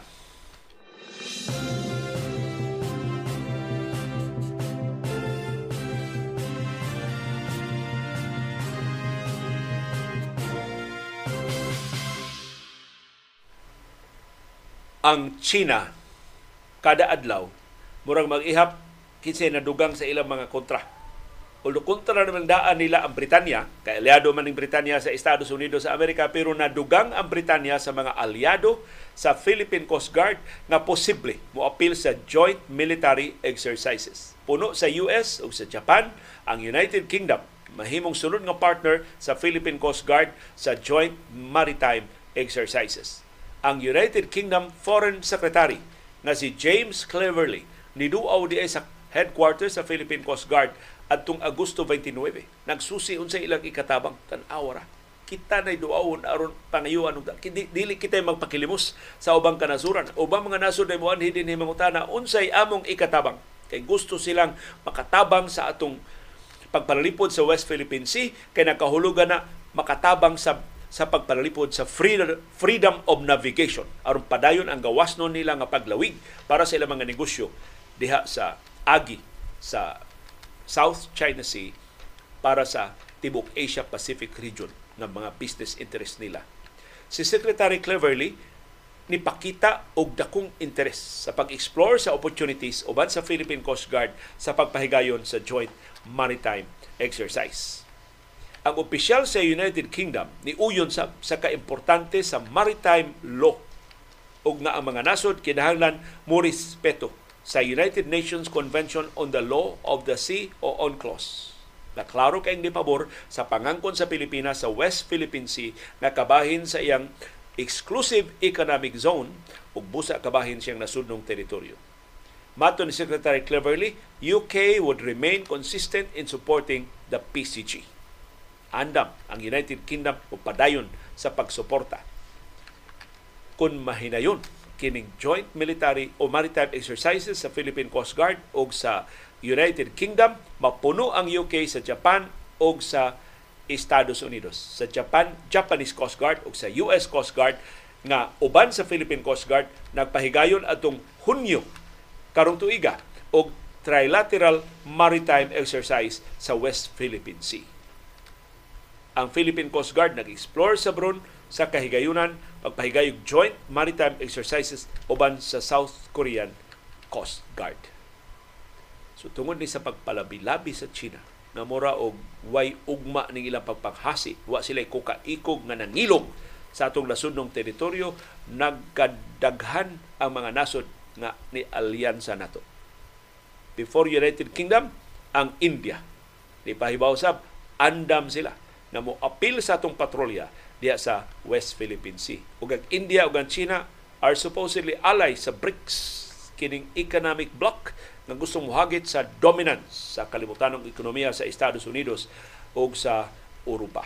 So kundi magpabadlong ang China ining ilang ka feeling how bisag unsa lang badlis nila sa ilang mapa aron ilang ang kunon ang ubang pangbahin sa kalibutan magkagamay na hinuon ang listahan magkamubo ang listahan siyang mga nasod nga makasabot ining iyang marka pataka nga pangangkon o mga teritoryo.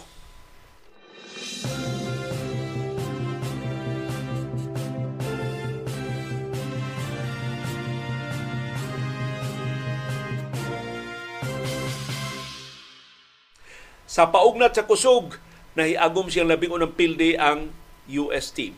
So ari mapamatud-an na bisan pa mga NBA players ng tanan sa Estados Unidos, ang team chemistry, ang familiarization sa usag-usa na maoy alas sa Lithuania, maoy muhawd, maoy mo patigbabaw. Gipildi sa Lithuania ang Team USA 110-104 sa ilang duwa gabi sa Mall of Asia Arena sa siyudad sa Pasay. Haskang dag daghanag gihapos mananaw basta US team may murang murang nagtan-aw na sa duwa sa NBA ang mga Lithuanians perting inita pagsugod pa lang sa duwa dako na kayo ang ilang labaw ni abot nag 21 puntos sa first half tungod sa siyam ka mga three-pointers nga gipasud sa mga Lithuanians pagtapos sa ikaduha nga quarter. Ang Team USA nagdumili hinuon sa pag-surrender ilang gilaslasan ang labaw ngadto sa upat 52-56 human si Jalen Brunson naka score 5 minutes 44 seconds ang nahibilin sa quarter. Pero ang Lithuania, wa mo kumpiyansa, wa mo muhunong Padayon gihapon sila sa pag lusot-lusot sa depensa sa Estados Unidos ug ilang gibalik ang ilang labaw ngadto sa 10 puntos sa pagsugod sa fourth quarter 75-65 si Michael Bridges ni pasud og three-pointer less than one minute ang nahibilin sa duwa ug gilaslasan ang labaw sa Lithuania. Ngadto na lang sa lima. 100-105 pero uwahi na ang tanan. Ang katapusang mga segundo sa duwa gi tik-tik pagay sa Lithuania. Pagpreserbar sa ilang labaw o ang Lithuania naka-score sa ilang ikalima na sunod-sunod nga daog. So pay pildi ang Lithuania ug ang katapusan nilang biktima maong higante nga team sa Estados Unidos. Si Jonas Valanciunas maoy nangu sa kadaugan sa Lithuania o banang iyang 12 puntos ug 7 ka rebounds. Ang nangu sa napildi nga US team mao si Anthony Edwards sa Minnesota Timberwolves dunay 35 points.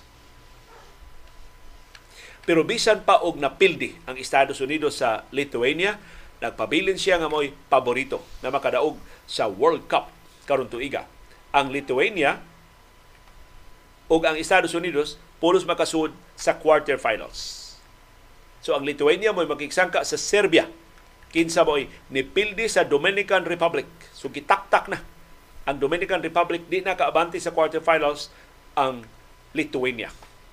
Correct, mo'y lumuabante pero Serbia sa koreksyon ang Serbia mo mabante pero Lithuania sa na mo buno sa Estados Unidos mo ikasangka sa quarterfinals ang Estados Unidos makigsangka sa Italia sa quarterfinals. Og arena nin tanan duwaon sa Pilipinas. Kining tanang mga duwa sa quarterfinals ana sa Mall of Asia Arena sa Pasay City. Sus daghanan po daghan kini palit og og ticket sa World Cup. Kay pertingil gigas mga magdudua na magsangka na sa quarterfinals hantod na sa finals puhon. Ari na ning tanan duwa sa Pilipinas. So ang reaksyon sa team sa Lithuania, human sila napildi ang Estados Unidos, si head coach Kasis Magsivtis, matod niya, it's very hard we got one of the biggest wins in our career, but we don't have time to celebrate this. Serbia's waiting, and they're not waiting for us with flowers and the red carpet. So nindot nito ko kay sa ulog kay tiyaw na Estados Unidos mo ilang gipildi pero nagatang ang Serbia nga hait na kay tinanawan sa Lithuania. So karong adlaw way duwa kay Mauro Adlawa ibiyahe sa mga teams nga nakadaog ni Avanti sa quarterfinals gikan sa Japan o gikan sa Indonesia. Ulupad sila karong adlaw padung sa Pilipinas. So mo ang World Cup ugmang adlaw Martes. So gikan sa Jakarta sa Indonesia ug sa Okinawa sa Japan ang mga nidaog nga mga teams mo lupad padung din sa Pilipinas. Wow ka mga teams ang magpabilin nga budhi. Budhi naman, magpabilin nga buhi sa World Cup sa basketball o muduwa silang katulo batok sa usag-usa. So ang schedule sa quarterfinals karong Sibanaha magsugod ugma Martes. Unang duwa sa Mall of Asia Arena ugma Lithuania versus Serbia. Ikaduhang duwa US versus Italy.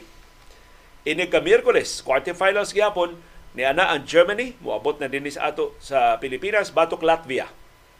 Og ang ikaduhang duwa ana gyapon sa Mall Arena Canada batok Slovenia. Ang quarterfinal round losers, so ang mga pildi sa quarterfinals, mudua ini kahuybis. Unya, ang semifinals para sa mga nidaog sa quarterfinals, mudua unya sa biyernes. Ang mga duwa nga mo sa 5th ug 7th place ipahigayon sa Sabado ug ang gold ug bronze medal games inig ka Domingo. Askang ilngiga sa mga duwa din sa World Cup sa Pilipinas. So, tungod ining mga resulta sa World Cup, katunga sa 12 ka mga spots sa men's basketball sa Paris Olympics, okupado na. Nakuha na. Pinagi sa ilang mga standing sa World Cup. Ang US o ang Canada, automatic na mo abante para sa Americas region. Ang ubang mga teams, ang Pransya, automatic kay sila may host. Ang South Sudan, siya automatic qualifier sa Africa tungod sa gilingig kay duwa sa South Sudan. Apil na batas usa sa ilang mga biktima. Ang Japan, maoy ni qualify para sa Asia. Kay siya labing maayo nga team sa Asia. Ang Australia, mao'y automatic qualifier sa Oceania. O karong simanaha, ang mga quarterfinalists sa Europa, ang Serbia, ang Slovenia, ang Lithuania, Italia, Latvia o Germany, sila mao'y mo content sa duha ka automatic berths para sa European region. So, mahimo ng walo ang qualifiers para sa Olympics. Ang katumpusang upat makuha sa qualifying tournaments nga ipahigayon sa Hulyo 2024. Maunay apilan sa Gilas, Pilipinas. So doon na pagitay actually kahigayunan nga makasud sa Paris Olympics. Duha ra ka teams, Serbia ug ang Estados Unidos mao nakalusot sa quarterfinals gikan sa mga teams nga nag quarterfinals sa katapusang World Cup dito sa China upat ka tuig ang nilabay. Ang laing unom ka teams nga ni-qualify upat ka tuig ang nilabay na disqualified karon mao ning mosunod ang Argentina, Poland, Czech Republic ug ang Francia. Wa kaabot sa second round. Ang Espanya na pildi sa second round. Ang Australia na pildi sa second round. So ana, ang defending champions nga Spain wa na. Dili na maka-appeal sa quarterfinals di na kapanalipod sa ilang corona.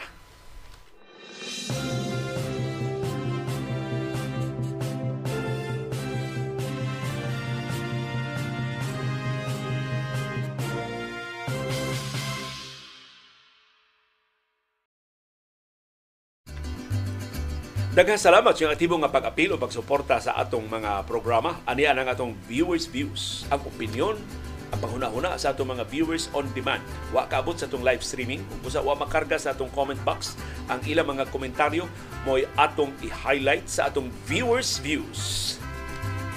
Si Mark Jimena niingon regarding sa rice supply, puro na lang manipulation ang gibuhat sa gobyerno. Dili jud i-address ang root causes. Mao na Mark kay lisod man ang pagsubay gyud sa problema mas maayo pa ang kuan lang kana na pasikat ba? Kana na mga laktod nga mga shortcut nga mga sulbad. Nga imbis mo sulbad mo pasamot hiroon sa problema. Si Felizardo Escanio niingon balhin na lang siguro ta og kaon og kulo kamote saging kardaba nga hilaw. Bugat pa og busog. Ang problema tingalig mas mahal pa kaysa bugas sumay. Tinuod John Felizardo, mas mahal o mas pangitaon ang mga alternatibo sa bugas sumay. Ang bugas sumay gihapon mao'y mas accessible o mas affordable. Si Rosalina T. niingon, kadako sa sweldos mga pulis, unya, doon na pa sila rice subsidy. Tinuod na si Pulis. Mga pulis, pinangga mong ka ini ni Presidente Rodrigo Duterte. Ang ilang rice subsidy nagsugod pa na 2017. Gidoble ang ilang suhulan pero na sila rice subsidy nga 700 pesos a month. In fact, for next year mo, gahinta sim og 100 1.7 billion pesos para sa rice subsidy sa mga pulis o ubang mga uniform personnel. So sakto gina si Rosalina T sa iyang reaction. No? Pero si CB di mo problema sa rice kay kamay kay si CB kaon ng rice. Kay nung gusto sa nato ka viewer, si Jojo Alcalin man dito, naka, naka di siya ganahan buwig iro pero naluoy sila dihay askal. Na siya bang iro nga nasaag sa ilang bay ilang gisagop. Duwa man ko ni, claim. So hantud ko tulo na katuig nana nila ilang pinangga na kanilang iro. Ng iro ko do sim asyuso pa nila sim di mo rice. Sudan na ko ni kanon sim pero si may hindi mo ka og rice pero na ay kauban ng rice unahon ang kauban sa rice hapitan maaksidente usahay og hapit aray pero kutumo ni si masinaw eh masinaw ang sudanan sa pagkaon ni CB Girl. Kaya salamat CB sa imong pagkuyog sa itong programa. Karong puntanan. Si Marivic Uwano niingon sa open public market ang tanang presyo sa mga commodities kada adlaw mosaka. Ang LGU sa open why time sa pagmonitor. Wa gyud mo sila nakita nagmonitor silang mayor ahong chan dito. Wa mo price control Marivic. Unya ang LGU wa may gahom sa pagpadlong ang pagsaka sa presyo sa mga palaliton. Si Pati niingon, unta pod i-check og appeal ang timbangan sa bugas nga kinahanglan sakto YT ka sakto gina Pati. So mao mahimo sa mga local government units sa awhag ni Marivic kana tiyaling dili ta tikasan sa timbangan diha sa atong kamerkaduhan. Si Arnold Flores ningon gitaguan na ang mga plaka sa LTO niyang gipasabot kay kuwang og SOP. Daghan sa mga dealers wa ni dugo sa gipangayo sa powers that be maong niungot na diha sa LTO kay gahuat pa na og padangog ang mga plaka. Ang hinaot na Arnold nga ma tarong nigsusi sa bagong liderato sa Land Transportation Office o mapaninglan kinsa to mga LTO officials sa una nga na, nisuway o pangwarta nangayo kunog tagsa kagatos ka pesos kada plaka o na ma-release ngadto sa mga dealers. Si Artemio Dalanon niingon dili jud matarong ang eleksyon kung dili mapulihan ang mga COMELEC officials ug ang Smart Matic. Si Daniel Santa Maria niingon bahin sa 2022 presidential election sayon raman unta pagsulbad aron mawa ang pagduda sa katawhan kay ang gipangayo sa grupo ni General Eliseo Rio mao raman ang transmission log gikan sa mga telcos. Kung wa sila gitaguan nganong di man nila ihatag aron kung mapamatud-an nga sayop silang Rio mahilom na kining isyuha. Bahin sa random manual audit, ang problema ana kay computer gihapon ang mupili sa mga presinto nga i-manual audit. Mao nga pwede ra gyud maniobrahon unsa presintuha nga saktuhon og transmit kay mao sa himuon mao sa pilion sa manual audit. Bahin sa IP address, gawas nga usa ra ka IP address ang giagian sa daghan nga boto, private pa gyud ang IP address, dili public. So mao kuno na mga sukaranan nga hatod karon gidudahan yang kumalek mo ingon lang nga dunay technical glitch pero di gyud makapasabot nganong nga niagi og usara ka private IP address ang dako daghan kaayong porsyento sa mga boto dito sa Metro Manila o sa duha ka mga probinsya. Sa iyang bahin si Beth niingon kanang budget sa flood control ilang gigahinan og dako para dako sab ang ilang komisyon. Other terms in other terms makurakot. Grabe jud ang mga opisyal karon hapit tanan korap. Example, nag-debate si BBM ug si Bundok about Candaba flooding. Si BBM ni suggest og water impounding unya kay dako man ang amount so national budget ang source siya makakomisyon kay national man. Si Bundok ni suggest og dredging kay gamay ra ang budget sa LGU kuhaon. So si Bundok say makakomisyon. Pastilan nganong dili na lang pasagdan ang agianan sa tubig nga natural man ang tubig mangita jud og kaagasan. Kung ang ilang buhaton i-clear meaning why tugutan na tukuron like houses or establishment sa agianan sa tubig. Wa pa sila gasto. The more nato kontrahon ang baha. The more ang gasto the more ang damage. Presidente o kongresista parihong nang hinam-hinam sa ilang mga komisyon si Nono Villegas regarding sa pag-resign ni Coach Chot Reyes sa Gilas, Pilipinas, mayo unta mapanaminan sab sa mga politiko. Kung feeling nila nga doon na sila kapalpakan sa serbisyo, kay bisan pa og buhan sama sa pagbuo ni Coach Reyes, magpapating man gihapon sa ilang tagsa-tagsa ka mga posisyon o sa ilang mga pwesto o mag-usik-usik lang gihapon sa buhis sa katawhan.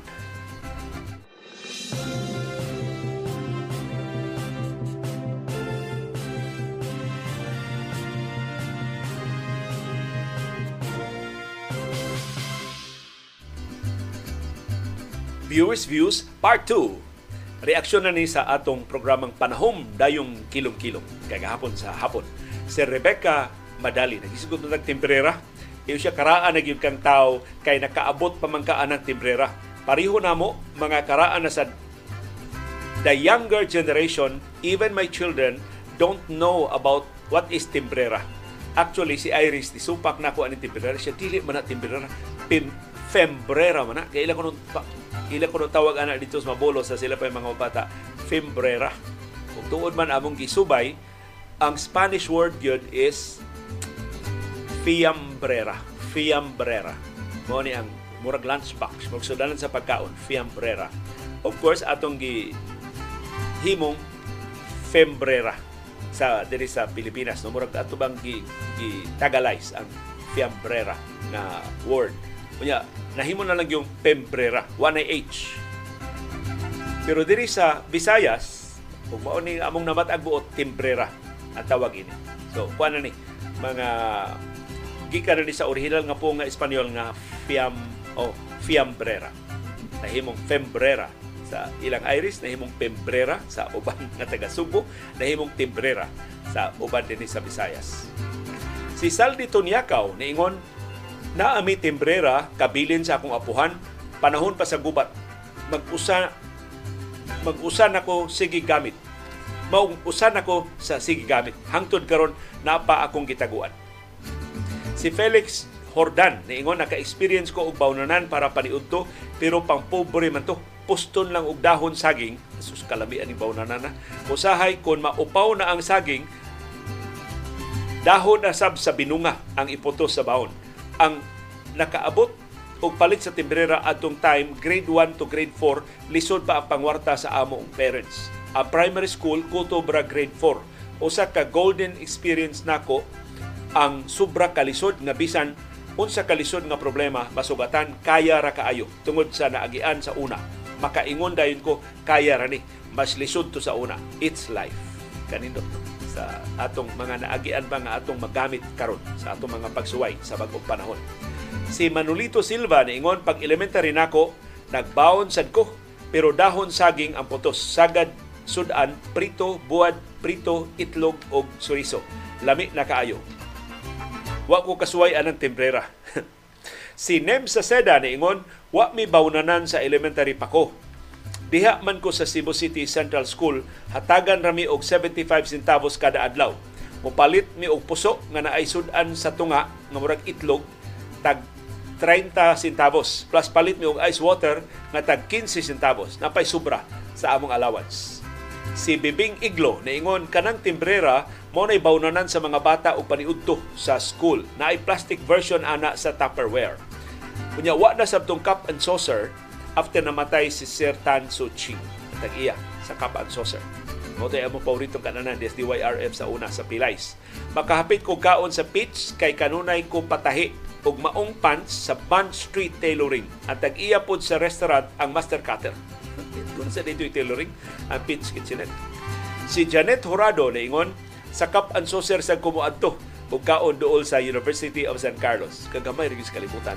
Managsama rin ang atong mga kananan.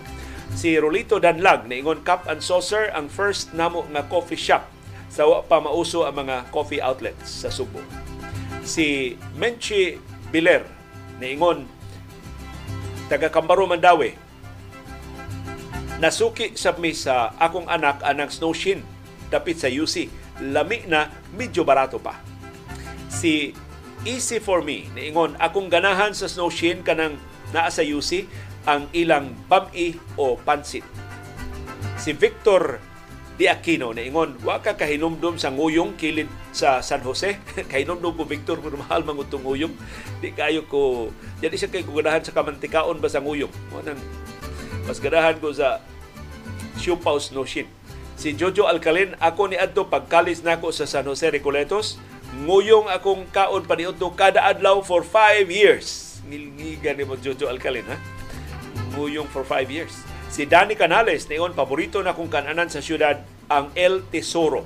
Hapit kanang atbang sa Best Buy sa Dan Juan Luna kada Domingo human sa simba alas 8 hangtod alas 9 sa nga misa sa Basilica Minor del Santo Niño manglakaw mi sa akong papa, mama o kuya para kaon og spaghetti sa El Tesoro. Isip premyo sa akong mama kay behave ko mi sa misa. Si Imelda Fernandez Olaer niingon kami mangaon mi sa akong sister-in-law. Imbis palahi unta kay naa mi sa mall adto mi sa food court. Mangangha akong sister-in-law kay akong orderon adobong tangkong. Masuko akong sister-in-law, sige tagka og tangkong sa ato. Tangkong sa tadini. Paborito dyan ako ang adobong tangkong. May pariha mong Iris. Imelda, ganahan kay sa Iris og adobong tangkong. Si Luke, niingon akong brother, nangita og coriander sa Metro o sa Rustans. Wa joy na kaila. Maghimo siya og guacamole Wansoy meringan ana. So karon kay bawo kun ko ko magisgot og wansoy pasil kay bawo nga ang coriander wansoy day ko ningan ana diha sa mga tindahan. Si Elmer Histopa niingon Serge Rimondi Leo ako ng classmate sa University of the Visayas kagamay ra sa kalibutan. Kauban po mi sa ROTC ni Serge Rimondi. Hilig kay to siya insert mag-insert ko dito sa Serge Rimondi sa AC nina. Ang iyang uyab nga nurse si Miss Erbias ako po tong classmate anak to sa tag-iya sa Erbias Transport sa Minglanilla. Gwapa kay to siya. Uy, nagdayon ha si Serge o si Rose Erbias. Nagkaminyo kito sila pero nagabuwag sila eventually. O niya, mo to si Search, diha magpuyo sa Minglanilla for a while. Kay ang mga Erbias taga Minglanilla man. Si Flor Debs niingon kanang mga ginganlan nimong mga writer sa drama permi na nako madunggan kay sige sa paminaw og drama sa radyo sa una. Nindot hinumduman sa batanon pata si Glenn Bacos niingon among Avigon Radio radio dili masipyat gyud gatingog buntag hangtod sa hapon ang akong mahinumduman akong tatay sa una ang balitang buhi ni SD Tixon. Tinuod to kadto si SD Tixon. Mo balita to siya ko adyo gayo. Kanang hindi man siya magsyagit pero buhi kay balita ba? Mura, mura siya ka istorya ba og paghitabo nga nagpadayon pa? Ngilni kay itong balita si SD Tixon. Og ang programa sa DYLA nga diha nagtapok ang mga black timers. Malingaw ko gasunod og programa si Mix Enriquez o si Ambrosio Iyas ni adto. Moingon si Mix Enriquez ono dos tres pound unya igsunod sa ni Iyas moingon siya ono dos tres able. Kay nagsunod sila niya naglalis man to si Mix Enriquez o si Ambrosio Iyas si Hill Pulutan niingon dugaya na nako na minaw ni Molio since 1980s pa kahinumdum ko at one time gi-interview nimo si Anhing Mayor Wiggle sa Upon Pastilan. Grabihan nimo mo interview. Natultulan nimo ang weakness ni Mayor. Si Carding Tabasa sa Dumlog Talisay niingon akong dramaturga nga igagaw og pag-umangkon si Lee o Kerobin Espina. Si Live the Philippines niingon maminaw man pud kog drama sa una kay wa may lingaw sa una since naami sa Leyte sa una mga Tagalog nga drama ang ilang madunggan. Manila stations na to. Si Edison Gasparillo niingon igunsa ni Mami Tining ni Molio ang andanar sa Surigao like Wincelito Andanar mangigagaw na sa pamilya ni Mami Tining uh, diri sa Palumpon Leyte so nasa mi rakwintiyo si Chio Ruping na kuan sa opisyal sa, sa militar. Diri ma-assign sa sa Subo. So dakok na pamilya nga mga andanar. Na niabot na dito sa Mindanao. Si Joy Vice niingon si CB pariho sa among yugi. Kaunon maski unsay makitaan isuka ra pud nila if their system will reject whatever they take in. Kini si CB mausap. Ug kuyawas Irish ba makakaog di mao. Tingali og ma disgrasya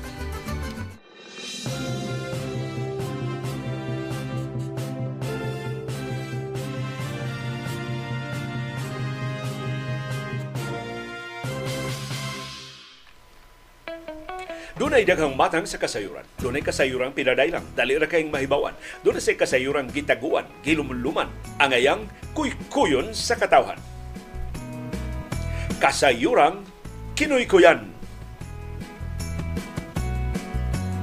Naunsa maning administrasyon ni Presidente Ferdinand Marcos Jr. karon ang iya untang himuon nga mga solusyon makapasamot na hinuon sa kaapiki sa sitwasyon. Dili man magkadimao ang iyang administrasyon. Suma kato mga krisis nga atong nahiaguman. Iya bagong nahatagan og kasulbaran. Doon na siya mga interventions ni pasamot naman hinuon sa suliran.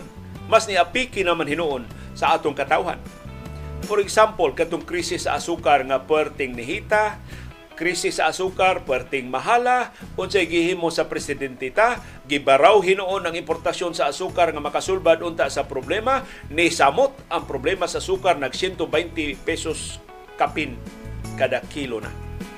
Ni samot ang problema sa mga bakeries o sa mga kumpanya nga nagsalig sa asukar sa mga produkto nila. O kitang ordinaryo mga konsumidor, mas naapiki pa. Murag daghan ti aling mga diabetic nga na, naayo atong problema kay hit naman kayong asukar hinaot na ibanan ang sugar intake nila. Diyang na problema ta sa sibuyas Bombay yun sa gihimo ning administrasyon na. Di dali dali sa bug import og sibuyas pero uwahi na. Nagsugod nag-adik sibuyas na apiki na sa hinuon ng mga mag-uuma. Nag-abot ang lokal nga sibuyas o imported nga sibuyas wa gi klaro ning administrasyon na karon ang krisis sa bugas sumay mo'y labing seryoso. nga nahiagom nato nga higante nga santako. Ang responsable ini maura gihapon ang atong gobyerno. Hagbay ra siyang gipa sidanan ining maong bolilyaso. Sayo karong tuiga ang NFA ni hatag nag-abiso nga dunay problema sa supply sa bugas, nagsige nagsaka ang presyo. Pero ang administrasyong Marcos nagsige lang gihapon og pagarpar atubangan sa publiko. Ayaw mong kabalaka kay ang supply sa bugas humay abunda kaayo. Ayaw mong kabalaka kay hapit na moabot ang 20 pesos nga bugas humay kada kilo. So nituo man sa ilang kaugalingong propaganda, kita mo'y labing dili andam sa pagkahitabo na sa krisis ng higayuna. Ang ubang kanasura nakaandam na. Kita mo'y nagkarakara. Karon pa ta mangimport og asuka o bugas sumay nga puwerte ng bahala.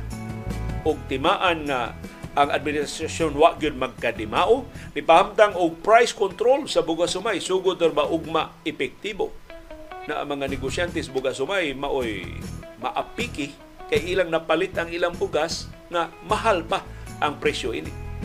Ipabaligya sa gobyerno og barato sugod og mga adlaw, kinsa man ito paninglan sa alkanse nila. So kuyaw, ang gagmay ng mga negosyo, maoy ba karuta.